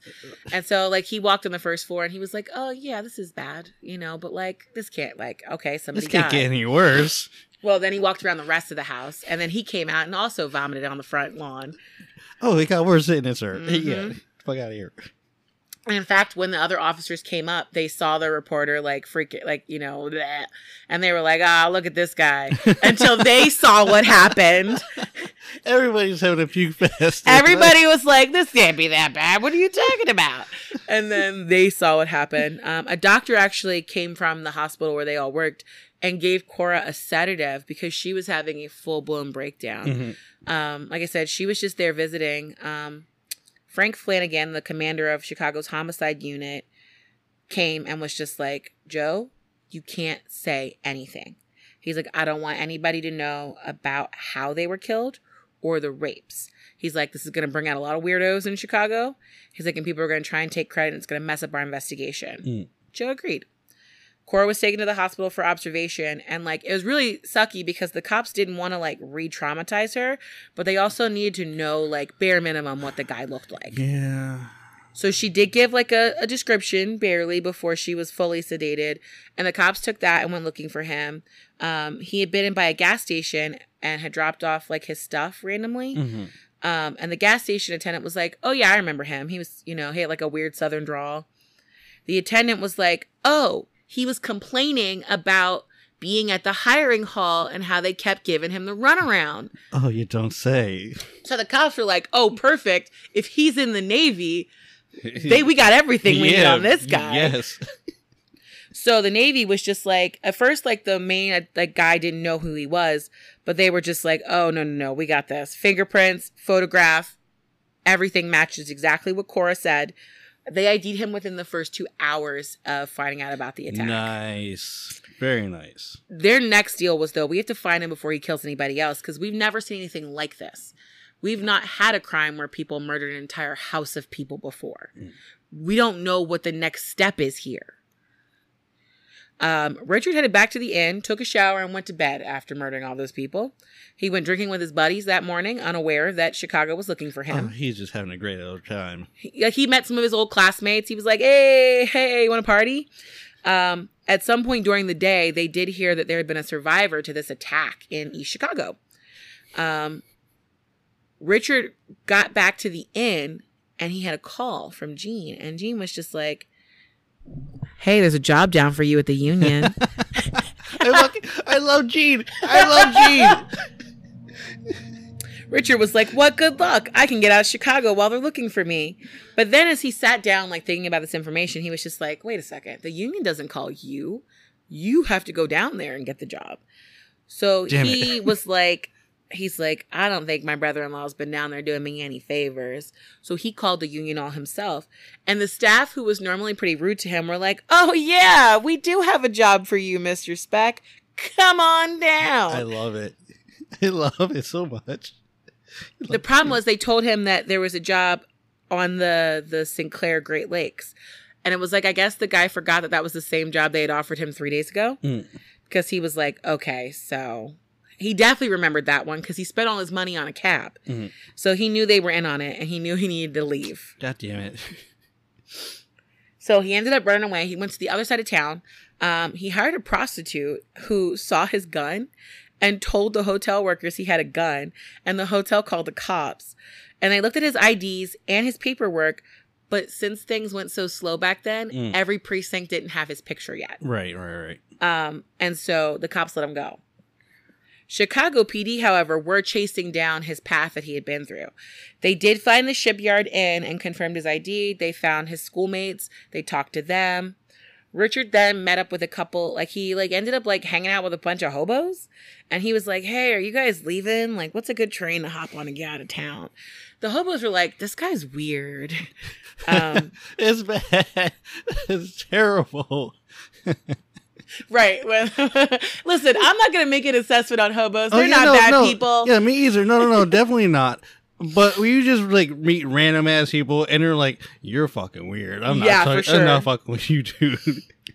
Well, so he went to a liquor store on his way back to the little hostel he was staying at, and that is when he saw his face on every single newspaper. Mm. One of the hobos called the cops, and the cops were like, Who is this drunk man talking to me? Look, Richard chugged his little bottle of wine, smashed the bottle on the cot that he was sleeping on, and then cut his wrist all the way up to his elbow and waited for death. Um, the cops didn't come, but an ambulance did. And in the ER, as they were saving his life, one of the doctors was like, This is the guy they're looking for. You need to call the police. Um, they recognized the Born to Raise Hell tattoo that Cora had mentioned seeing. Uh, things went quickly at this point. They had 133 pages of testimony from Cora about that night clothing with blood on it, fingerprints. Somehow, Richard Speck got the best public defender who ever existed in the history of public defenders. This is terrible. This guy got so much of the evidence excluded. He was like, listen, that pistol you got, illegal search and seizure, because the prostitute told you about it and you didn't have a right to go into his hotel room. Also, she's a prostitute, unreliable witness. That bloody t shirt, that could have been implanted. Every witness you had, every witness they had after the crime happened was a drunkard, and therefore he argued that they were unreliable. Their testimony was unreliable. Prostitutes are not unreliable Well, witnesses. listen, he even tried to push to get eight different trials. And he said there's no way they can get, he can get a fair trial in Chicago because you put his face on every newspaper. So now everybody who lives in here is part of the jury pool and they're going to be tainted. It reminds me of the fucking Rex thing. Well, here's the thing. Judge Paschen did agree to most of the stuff except the motion to separate the trials. Okay, cool. No, he was like, you killed them all on the same night. It's all the same trial. hmm Because what what uh his lawyer Jerry was going to do was kind of create like a mistrial situation. Um he tried to find an expert like Jerry sorry Getty. His name was Gerald Getty. Mhm. I can call him Jerry because I smushed his name together. Jetty. Yeah, but Gerald uh, Getty tried to find an expert who'd say that Richard was clinically insane. He was having trouble. He did get a brain scan and saw that his brain injury was pretty severe and affected the part of his brain related to emotional control. And it had continued to not form properly after the injury Right. but that wasn't enough for what he was trying to do. There was a psychiatrist who spent a lot of time with him, and his name was Dr. Ziporyn. And Ziporyn diagnosed him with anxiety, depression, OCD. The problem is, those are all things that come from you coming down off of drugs, all things that happen to people. Um, the Ziporyn was the first one to zero in on Richard's Madonna whore complex, though, and how this dominated the way he interacted with women and was a big, major thing. Um, it was it took six weeks even outside of chicago they filtered through 600 jurors to find a jury that made both sides happy. Mhm. um, interestingly enough even though ziporyn supported richard the lawyer discovered that ziporyn was going to write a book about him a book that i actually read for this podcast. And therefore the both the defense and the prosecution were like we don't trust this doctor they're like, what if he does something to make the trial go whatever way he wants for his book? Right. So none of them wanted him to testify, and so he didn't. Trial started April 3rd, 1967. Gerald Getty ripped the prosecution to shreds from the jump. He argued that the fingerprints were compromised because Officer Kelly had allowed Joe Cummings to just waltz through the house, which is true. He shouldn't have been allowed to walk through an Yeah, active crime scene. Reporter, come on. The prosecution's case was falling apart. and then our girl Cora showed up. I'm going to say, one, she looked like a boss. And I'm going to give you this moment to show you a picture of her because she looked like a G. Um, like, she showed up with a whole entourage. Uh, she had quietly, like, arrived in the city. Mhm. And everybody who was going to testify or part of that trial was all sequestered at this Ramada Inn. They're all in one spot. Wow. Yep. Uh, let me see if I can find some good pictures of her. So, because I love this one picture, she showed up with these like glasses on, and I was like, oh, she looks like she's ready to fuck shit up. you love to see it. You love to see. But there she it. is with her bodyguards, like walking into the trial. Yeah. And she's a tiny little Filipino lady. She does. She does look like She looks like she is ready to tell some serious she, business. She looks like she is the mob boss, and they are her bodyguards. I love it. Okay. And the thing was, she was poised, confident, and control the entire time she was talking. She got on the stand and explained everything in detail. The the newspaper articles about this were like the room was silent the entire time, and all you could hear were the cry, like the parents of the victims crying, Mhm. because this was the first time that they had heard everything in this kind of detail. Like they might have known, like, oh, your daughter was stabbed, oh, your daughter was choked, but like Cora gave some very intense testimony. And then the best part, I said she's a G, like, ugh, what a cool lady. She ended her testimony and they were like, Well, do you see the man who did this in this room? She left the witness box, Mhm. walked over to his table, pointed him in the face, and said, This is the man who murdered my friends. Mic drop. no fear. Love it. Mm-hmm. On April 15th, after 49 minutes of deliberation, the jury came back with a guilty verdict for all eight murders. He was sentenced to death. But his lawyer did some lawyering and managed to get a stay of execution while the Supreme Court of Illinois looked at the case. On November 22nd, 1968, the Supreme Court, the lower court, ratified that sentence.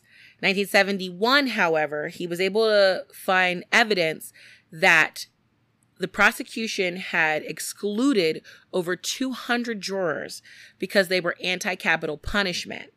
And so they looked at his trial again, and he was given a new sentence on November 21st, 1972. He was resentenced to 400 years in prison. So, death, Right. life, whatever. Um, Richard would request parole hearings every time he was eligible 1976, 77, 81, 84, 87, 1990, pretty much until the parole board realized that he was bored. and that's the only reason why he was doing it. like, dude, get a hobby. He's going to be in prison for a long time and he had no options. Um, in prison, he pretty much ignored the rules. Um, there's a horrible story. They called him the Birdman, okay? Because there was a bird that like flew into his cell and like had a broken wing, and he kind of kept it as a pet and nursed it back to health. And so at some point, the warden came down and was like, "You can't have a pet in prison, bro. You're in prison." And so he took the bird and he threw it into a fan Oh, killing it and spreading blood all over his cell. And he was like, "Well, if nobody can have a pet, he's like, if I can't have a pet, nobody can have it." He's like, "Fuck this bird."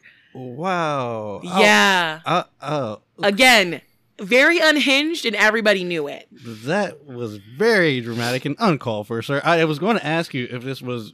I don't know. I forget who the Birdman of Alcatraz is. No, that's But- where they got. They were like, "Oh, you're just like the Birdman." Yeah. Yeah, that's where they got the name from. Like people knew about that. But Mm. no, no, the warden was like, "You can't have birds," and he was like, "Well, let me kill this bird in front of you." Um, he he got drugs. He got moonshine smuggled in. When the guards challenged him and were like, "Stop," he was just like, "What are you gonna do? Add another hundred years?" I mean, Actually, sorry, add another thousand years is the direct quote. oh my god. He only ever did one interview in prison. It was for the Chicago Tribune, and he admitted that he did kill the woman. He felt nothing about it, and he barely remembered the night. He died the day before his 50th birthday, 1991. Hmm. A lifetime of drug abuse had destroyed his heart, and he just had a massive heart attack. Um, scientists took his brain and they were like, "Oh, we gonna look at this." um, they discovered that there were major abnormalities in his hippocampus, which controls your memory, Mhm. and the amygdala, which controls your strong emotions. The hippocampus and amygdala were fused together, which is not what's supposed to happen. Um, so it turns out that like he probably didn't remember a lot. Hmm. Interesting. Um, if the part of his brain that is responsible for memory is completely malformed. yeah. Um, they took a bunch of tissue slides and they mailed them to Boston, and someone stole them, Oh. and they have no idea where they are. Oh. They assume it was for someone's probably personal, uh, creepy collection. I was about to say someone's a creepy museum. The rest of his body was not claimed by his family. Um, they finally managed to contact Coral, uh, you know, Carolyn, Mhm. and Carolyn was like, "Ah, "Fine, we don't want to. I don't want to bury him because he'll have like some creepy monument to his Mhm. name." Mhm. So she was like, let's just cremate him, throw his ashes in the wind, and we'll be fine. He kind of faded out of the spotlight. People forgot about what happened. And then in 1996, a video gets sent to a Chicago newspaper. In it, Richard Speck is there. One, he has boobs, which they think he got from getting hormones smuggled in. He is performing sex acts on other prisoners, snorting cocaine, having sex on camera, um, bragging. You know, as I said in the beginning, if they knew how much fun I was having, they'd turn me loose. Illinois lawmakers are embarrassed, angry. Mhm. This was released right after a scandal that happened in Illinois with guards sexually assaulting women prisoners. And so they're just looking at like the, the people of Illinois are like, what are you all doing? Not like, not thing. your job. Not at all. Fuck. And the one person that they had wanted to kill, here he is immortalized, mocking them for letting him live. Okay, and did he have boobs when he died? He might have, yeah. Okay. one quote lives kind of on from that soul interview that he did when he first went into prison. They asked why he did it, you know, and he very nonchalantly said, it just wasn't their night. Fucking strangers, people's fucking. Uh, Um, God, I but I do want to end on something nice, uh, talking about our lovely survivor, Corazon Amurao Atienza. She moved on with her life. Um, originally, she moved back to the Philippines for a little bit. She got married in 1969. Uh, she moved back to the U.S., settled in Washington, D.C., where she worked at Georgetown University Hospital as a critical care nurse and then the Veterans Medical Center until she retired at 68 years old. Um, she became lifelong friends with the police and the bodyguards and the prosecutor prosecutors who watched over her leading up to the trial and afterward. Mm. People very much tried to protect her from the obsessiveness of the fandoms Yeah. and the, the creepiness there. Unfortunately, it wasn't the best for all the other families. Some of the families of the other victims were harassed not in the States, but in the Philippines, in Manila. no. Um, and that was really upsetting to a lot of people. Um, Corazon is 78 years old. She spends her days these right now taking care of her grandchildren. She has a daughter named Abigail, who is a nurse as well, and her son is an accountant. Nice, nice. Her last uh, interview response was in 2016, the 50 year anniversary Yeah. of the crime. Um, she didn't do any direct. She doesn't do any direct Mm. talking to the press. Um, the former assistant attorney William Martin spoke to the press on her behalf and said she's happy. Um, the case still changed everybody it touched. Um, they still exchange emails. He says that Cora still has nightmares about her attack and she does harbor some survivor's guilt still, but she looks at it as if someone somewhere, maybe God, was looking out for her that night. And yeah. Love to see it. Okay. That's a good. I like the ending. That's nice. Yeah, I decided we would add it on, you know, because like I said, I we talk a lot about a lot of people who die, and not that often about people who survive, like Yes. pretty horrible things. So I did run a whole little series. I'm gonna add more to it of, of women who survived. I do remember watching that video now. When With her said- with those glasses on, yes. looking like a G. Yes. When you first like- said her name, I was like, oh, I remember that Well, one. it also means though that the prosecutors they coached her very well Mm. because you can't show any weakness, you can't cry on the stand. They use that against you, right. And she, and they were like, "Cold as ice, Cora." she was a boss. even uh, even in the interview that I saw um the Chicago Tribune with Martin with uh, William Martin, Mm. he talked about that moment where she got off the witness box and got in his face, and I was like, he was like, that was that was brave. He was like, that was awesome It was brave. It's kind of, it's kind of silly, but you, you know, I do what you do. I, I like it. I like it. Well, very similar. Something happened in Ted Bundy's case. Ted Bundy was like, "Are you sure it's me?" And she was like, "I'm absolutely sure it was you." like Man. the woman, yeah. He's like, "How do you know it was me who attempted to murder you Ugh, I saw so your obnoxious. fucking face, you dipshit. I mean, mm-mm. Ugh. But anyway, what do you have for us? I'm sorry this one went a little long today, but but no, it was a great story. I loved it. I'm okay with it being long.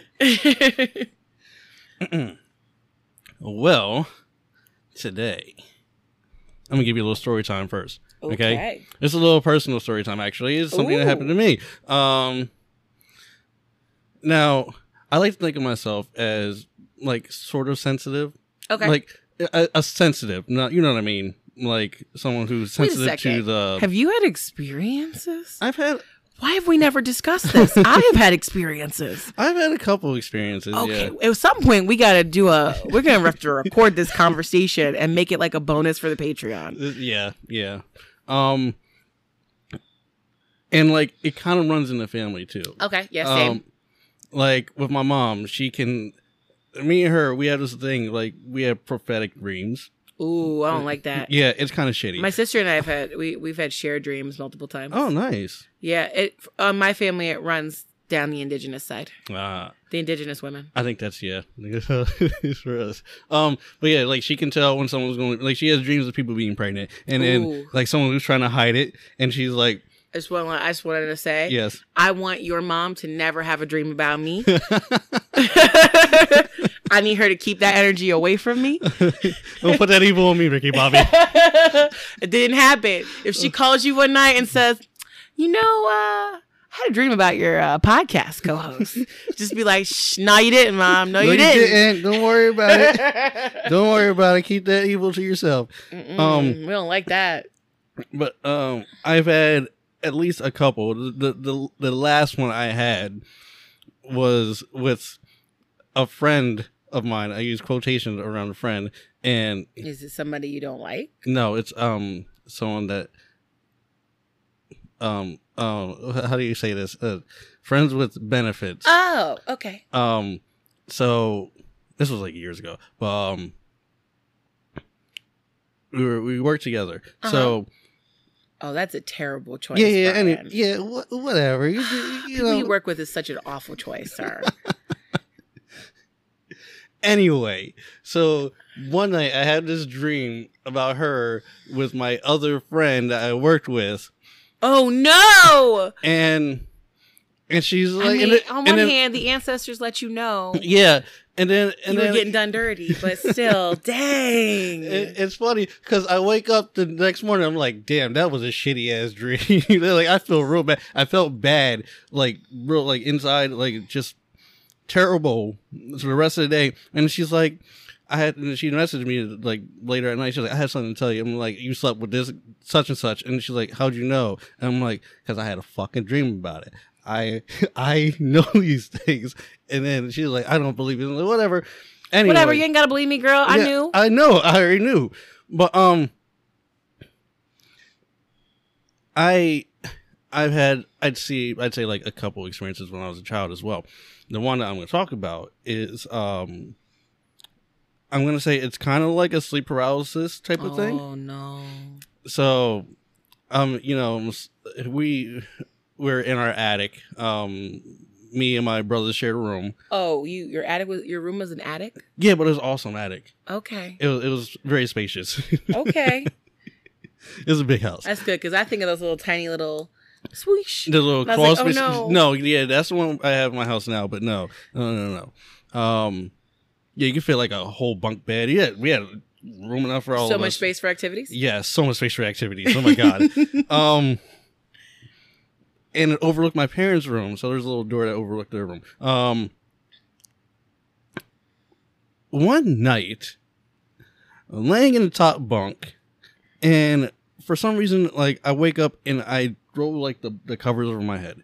Um, the light turns on. There's like you don't hear anybody walking. The light just turns on. Oh, did you have one of those situations where there's like a light at the bottom of the steps, like boop, you flip it on and you walk Yeah. upstairs? Yeah, Yeah, yeah, I got you. Exactly. That's how it is in my parents' house. Um, but nobody walked up the stairs. There was nobody walking at all. Um, someone was like laying there, and, like looking up in my, you know, my eyes were open. I was not moving. I was like, I don't want to move because I know there's something like there. Just, it, I just felt like there was something around me, and remember I said there was there was nobody walking around, right? Um, I'm listening.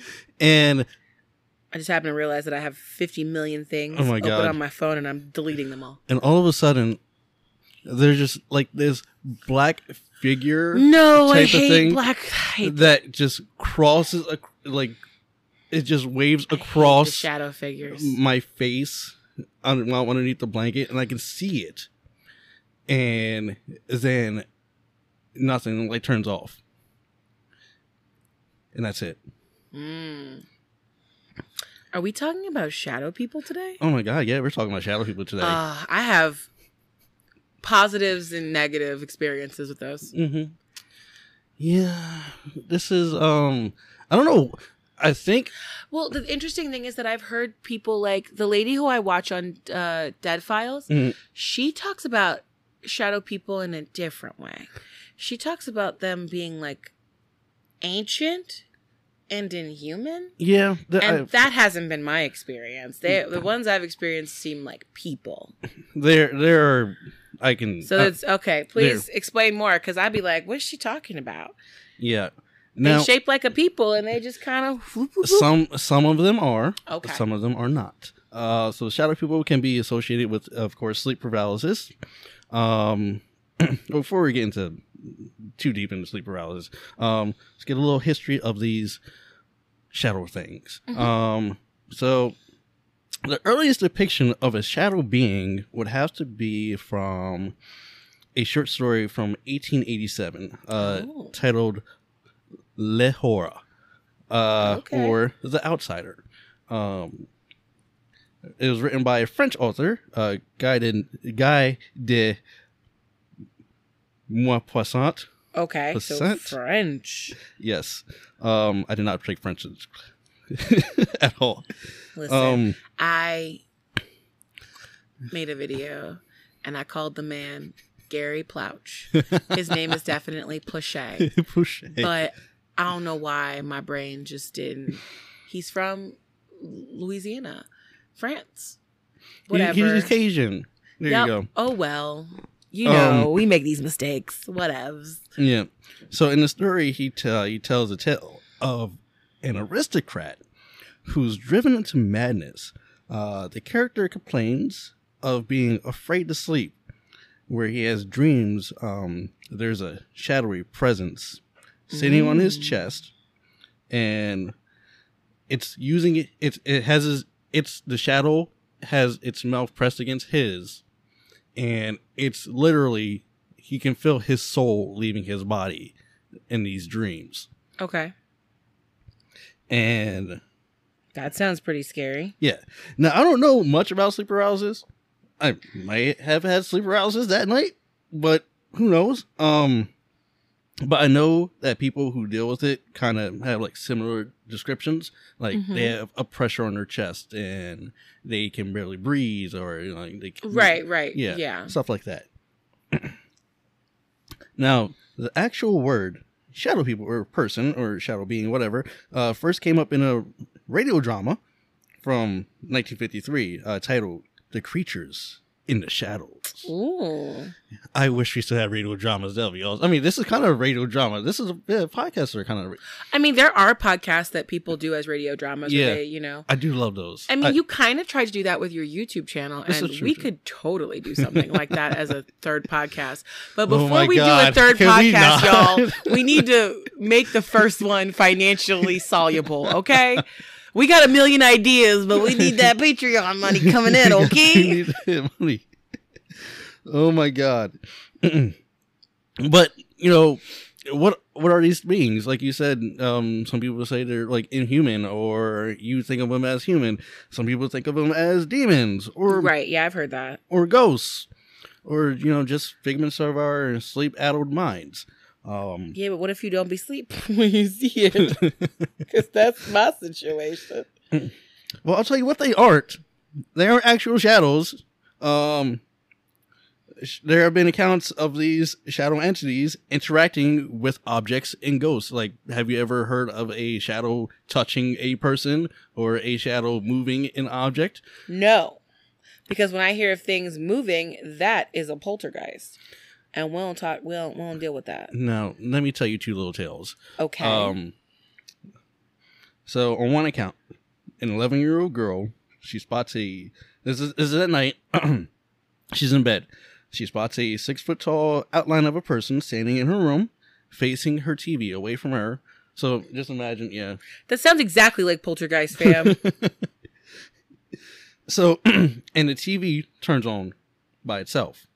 We don't like that, but continue. Um, now after TV turned on, the, this outline of the person, shadowy person, uh, it turns around to face her, and after you know a few seconds of them just staring each other down, it just disappears. Mm, yeah, I've I've heard lots of that. They just kind of like So fade. yeah, I'm just like, so you're just gonna turn my TV on and then leave? So rude. like like my dad instincts just kicked in. I'm like, I had to like I had to like calm myself down. I was like, you're wasting my freaking electricity. You know how high my bill is gonna be this month now? Thanks a lot.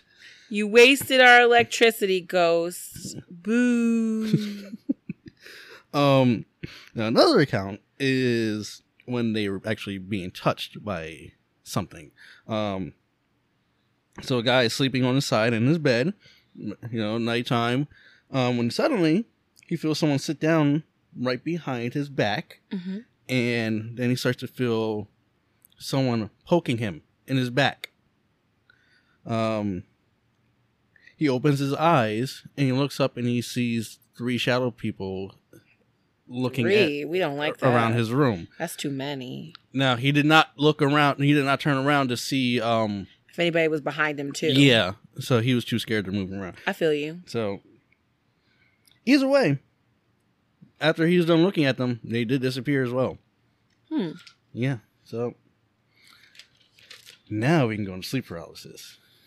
Um. Well, it's okay. We'll talk. We'll, we'll ask questions about when it what happens when it doesn't happen when you're asleep. Okay. I don't think I have the answer to that right now. Okay. now, there's a common theme with um. Well, I've seen in, in this book. I actually I uh, I forgot to mention my source. Uh, this book I bought.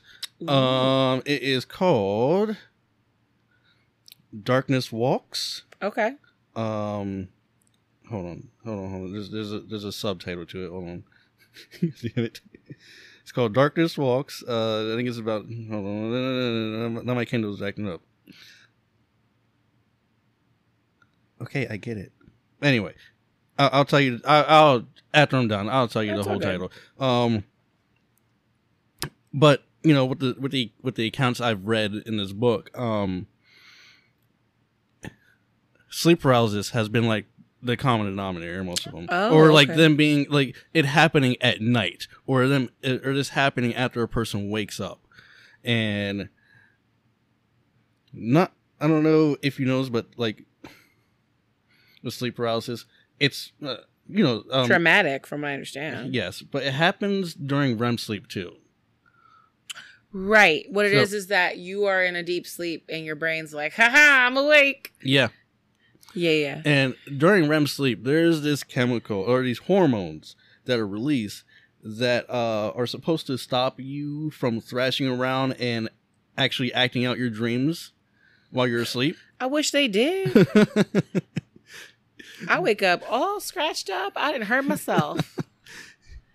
Maybe uh, sometimes this happens, and then the person wakes up during REM sleep, and they can't move their body because Right. they're still paralyzed, but they're still they're Your awake. brain's active. But yeah, but and they're your- dreaming. Yeah, and your body's fully conked out. Yeah. Um. So that's that's basically um what that is. Um. So to those who were unaware of this phenomena of sleep paralysis, it's basically like what, what we just mentioned. Um. You're asleep. You wake up. You're fully aware, but you can't move your body. You can't talk. You can only move your, basically your eyes. And your brain's like for a lot of people, they see a lot of really disturbing visuals. Yes, that's- this. hallucinations are uh, very common uh, with sleep paralysis. Yeah, they Um, don't know why. Do we know why the hallucinations are? Is it just your brain being really, really active? Yeah, I think that's just like that, and just still being in like that that dream state. Mm. Maybe you're seeing your dream Yeah, in real life. yeah, basically. Hmm. Um, and like yeah, hallucinations just don't go from visible uh visual. They can you know it's also like the pressure, the pressure that you feel. That's a hallucination too, because there's nothing like really pushing pushing down on your chest when you're paralyzed, Mhm. but that's a hallucination as well. So yeah. Um in the book, I've never had uh, sleep paralysis happen. No, Mm-mm. I don't think I have either. But then I then I, when I'm thinking about that tell that, that story I told you, um, I'm like maybe I was, maybe that was that, and I just, I don't know, I don't know. My body just reacted to me throwing my cover over my head, and then it did me just not being able to move or something. Because right after right after that happened, I just went back to sleep. So. Yeah, I didn't talk to anybody about that.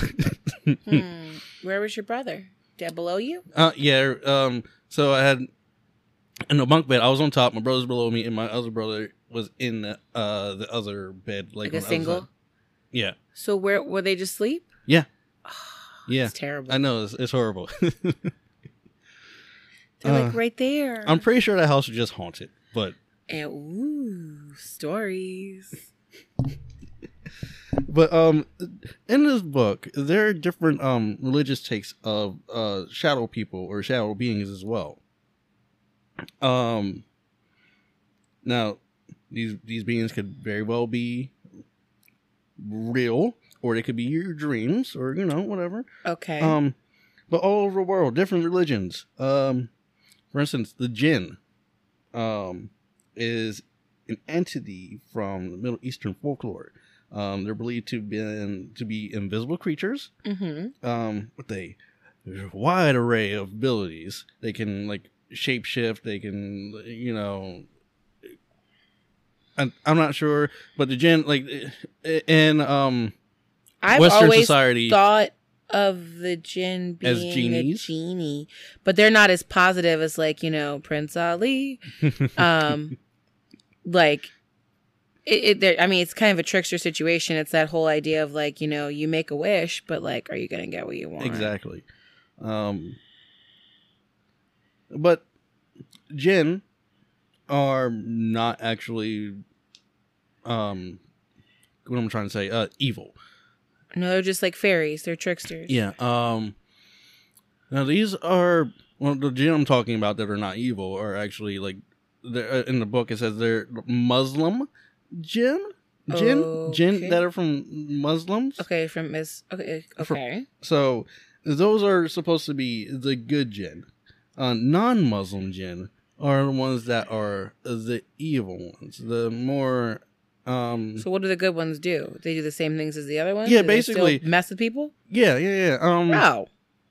and apparently the good ones can actually pass as being human, Mm-hmm. and they can even marry and have kids. That's right. Yeah, so you can be living with a jinn if I mean, I'm not entirely upset with that concept. a genie, a genie husband.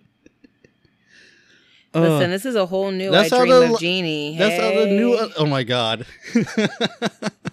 That's how the new Aladdin was. At the end, Will Smith is with that. He hooks up with that. oh right, he did like that lady. Mhm. yeah. Exactly. Now, the evil jinn, they're they're thought to be of evil warriors for the devil. Okay. Um, now these demonic jinn appear as dark figures and stalk mortal souls. Um, and apparently a jinn is attached to everyone. Um, I don't like that. so our own personal jinn or demon jinn, um, you know, for us non uh, non-Muslims, um, after, I don't get a good one because I'm not Muslim. yeah, basically, sorry, Aw. change your religion. I'm. I, I can't do that. I don't like really any religions. So So this is a funny part for me. It's it's like our own personal jinn. So when we die, and if if you're buried, Mhm. um, your jinn will sit on your grave and curse you until the end of time. what I do to you, fam? so that's what I was. like, but what I do, sir? That's what I was. I was so mad. I was like, "What did I do to you? Why are you so mad at me?" Yeah. Like I could just imagine like my jinn because I'm gonna be cremated. So I'm just imagining my jinn as I'm going into like the crematory, it just shaking its fist in anger that it can't curse. Nah, what happens is whatever mantle you get put on by uh, either Cassandra or or Jaden. They're gonna be standing right next to the mantle, like. just shaking, just stink eye, stink eye my urn. And the worst thing is, one of like your kids further down the line will have like a baby, Mm. and the baby will toddle through and be like, "Look at that big weirdo the living room." yes, Because you know it's always the babies that yes. can see things. Oh my god. Uh, another religion. Um, well, I don't want to say religion, but it's indigenous people. Mhm. Um, know all too well of shadow beings. Um, uh, these apparently there there are two different kinds. Mm-hmm. Um, there are some that are you know more aggressive to people. Uh, they're described as being larger than average an average person, Mm-hmm. and their appearance can be monstrous in nature. So maybe uh, whatever whoever you who you were talking about earlier, um, when it, when they were talking about shadow people, and they said that they looked like Oh yeah, yeah, yeah. Um, her name is Amy. Um, and she does a TV show where she's a medium, and she talks about like the the ancient connection, like ancient beings. yeah Um, actually, there's a great there was a great episode where like these people were like, "Yeah, I keep seeing this creature outside of our house. It's like two stories high," and like uh, Amy was like, "Leave." this thing is older than this land, and it's attached. Just move somewhere else. oh my god I love those ones when she says stuff like that. I think it's great. Leave. Why are you still there? She's like, you need to move. Like, you not. Well, there's nobody who can make this thick creature leave because it is older than existence. Yeah. You, your house is. Mm, it's not your house. it's not your house. Sorry. Can you imagine? you look out your window on the second floor, and there's a gigantic Just face looking. shadow str- thing no, looking back at you, bruh. I'd go back to sleep. New house. and then go find a new house in the morning. I'm like, you're not waking And me people up. are like, sorry. "Can you help us?" And she's like, "No, I, I know I I cannot. can't." um, this is out of my depth." Oh my god. But yeah, Uh, or as that one guy from uh, TikTok said, "It's above my, it's above my pay grade. it's beyond me. It's beyond me now. yes. It's it's beyond me now, honey." Oh my god. But um, yeah. So, you know, these these can be monstrous in nature. Mm-hmm. Um, and these beings are actually products of uh, what was what's described as, I guess, bad medicine, Okay. um, or bad magic. Uh, so yeah, Makes sense, actually. so you know, medicine people who have perverted from you know what they're actually supposed to use their powers for, or what they were originally using their powers for, like you know, Mm. using it for like helping people, healing and stuff like that, and they turn it to using their powers to attack people instead, and you know they, they these creatures or these beings uh, start to appear. Um, Hmm. Yeah. So these beings they actually attack you physically and mentally. Um so not to be messed with. Yeah, definitely. Um on the other hand, they said uh shadow beings can be uh good presence. Um and they're actually thought of as I guess like spirits, like ghostly That's what I think. Yeah. And I have a I have a friend whose house I stay at sometimes, and there just be somebody like walking back and forth on the porch. Doesn't seem to be bothersome at all. He just seems to be restless. I, I think he, but I mean I don't know. It just seems to be a shape that every once in a while you just see it moving around, and you're like, "Mm, "All right, buddy. Hope your afterlife is cool." Like, Oh my goodness. I I no. I wouldn't Be he's like, not- what the fuck not, is that? They're not bad though. Like, what's wrong with that? I mean, I guess if you're not bothering me, then okay. yeah. Like, what's the problem if it doesn't hurt you or scare you? That's true. There's no problem. My foot fell asleep. Oh my goodness. Okay. Anyway, and that these spirits, you know, these these shadow spirits are actually there to like uh, guide people, or you know, they might give you advice. You know, un- unspeaking advice, but you know, they're, they guide you in the right direction. Mhm. Um, uh, the last, I'm gonna finish this off with uh one of the I guess most shared experiences uh shadow people, Okay. and that's the Hat Man. Have you heard of the Hat Man? I think I've heard of people all seeing a spirit with a hat. Okay. Well, this is he's described as a tall, shadowy figure. Um, he's male, stalking the corners of people's rooms or you know wherever. Um, all well, wearing a hat. It could be like a wide brim, you know, hat, or I think I saw uh, heard a fedora as well. Oh no.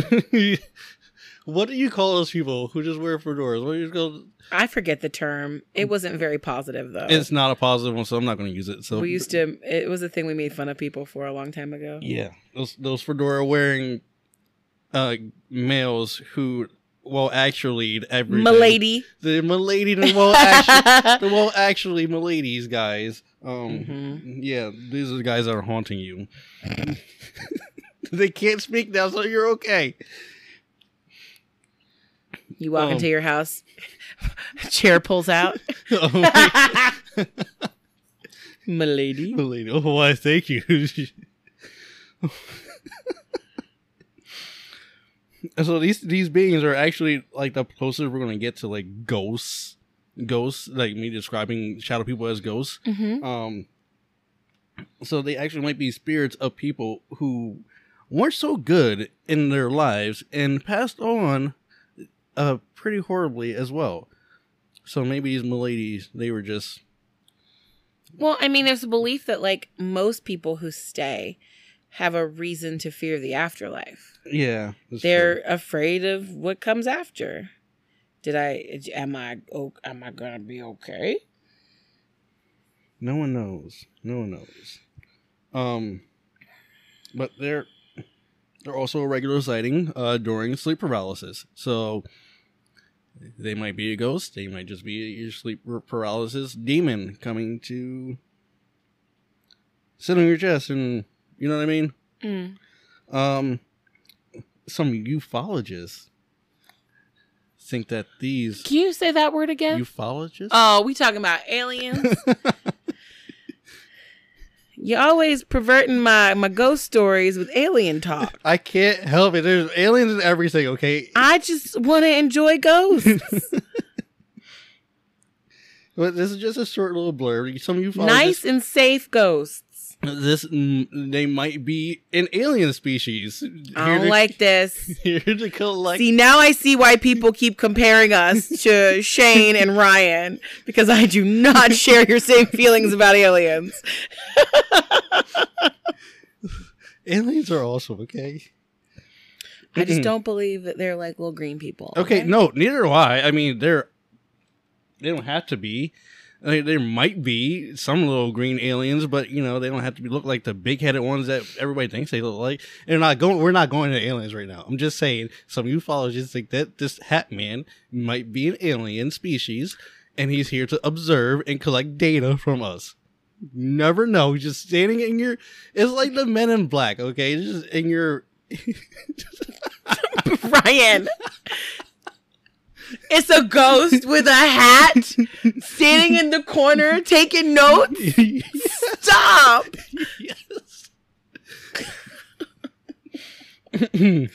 These are moments where we should have video. We should have video because for like a good like 10 seconds my reaction was silence. It was ridiculous silence. It was funny the face that you made. you never know. It could be that. It, it, I'm pretty sure it's not that.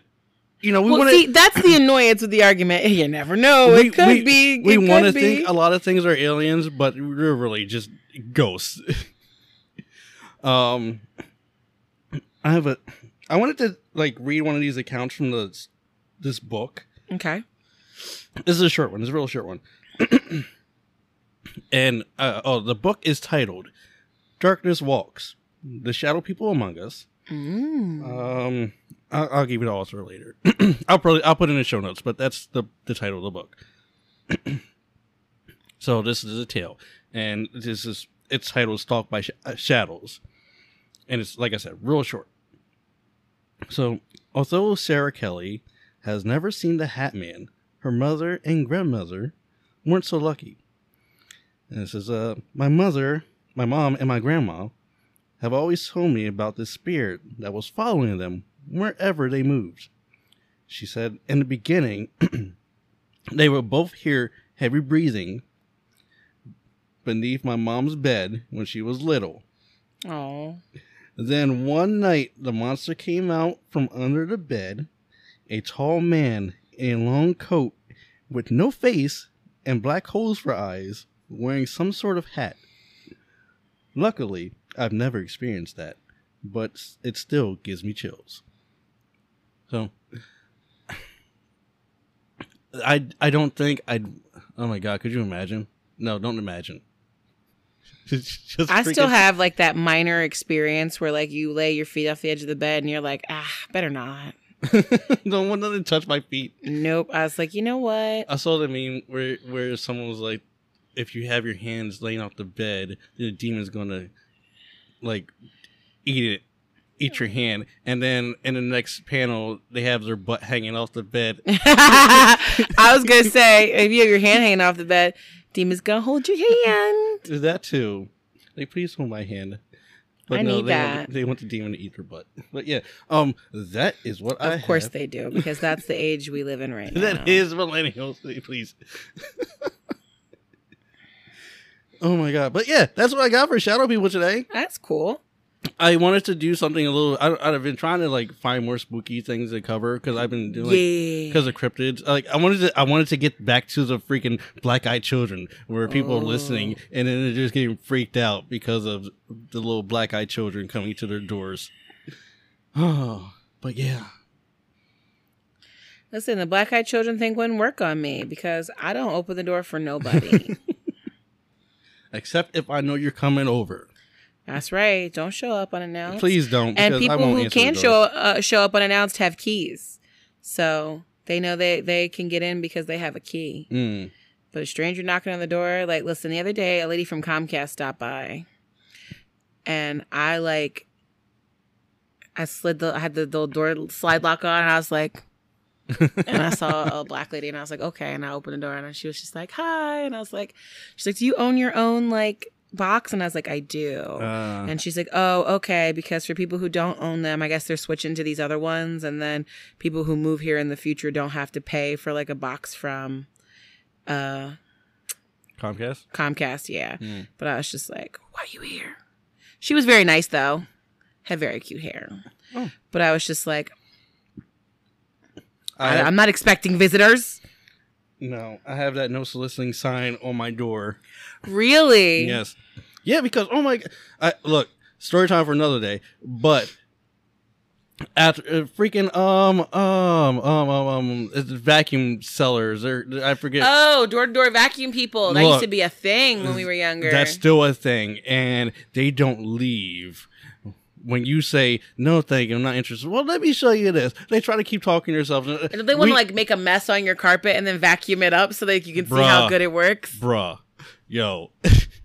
we it, he was the dude was there for like I want to say like two hours trying to talk us into this stupid ass vacuum.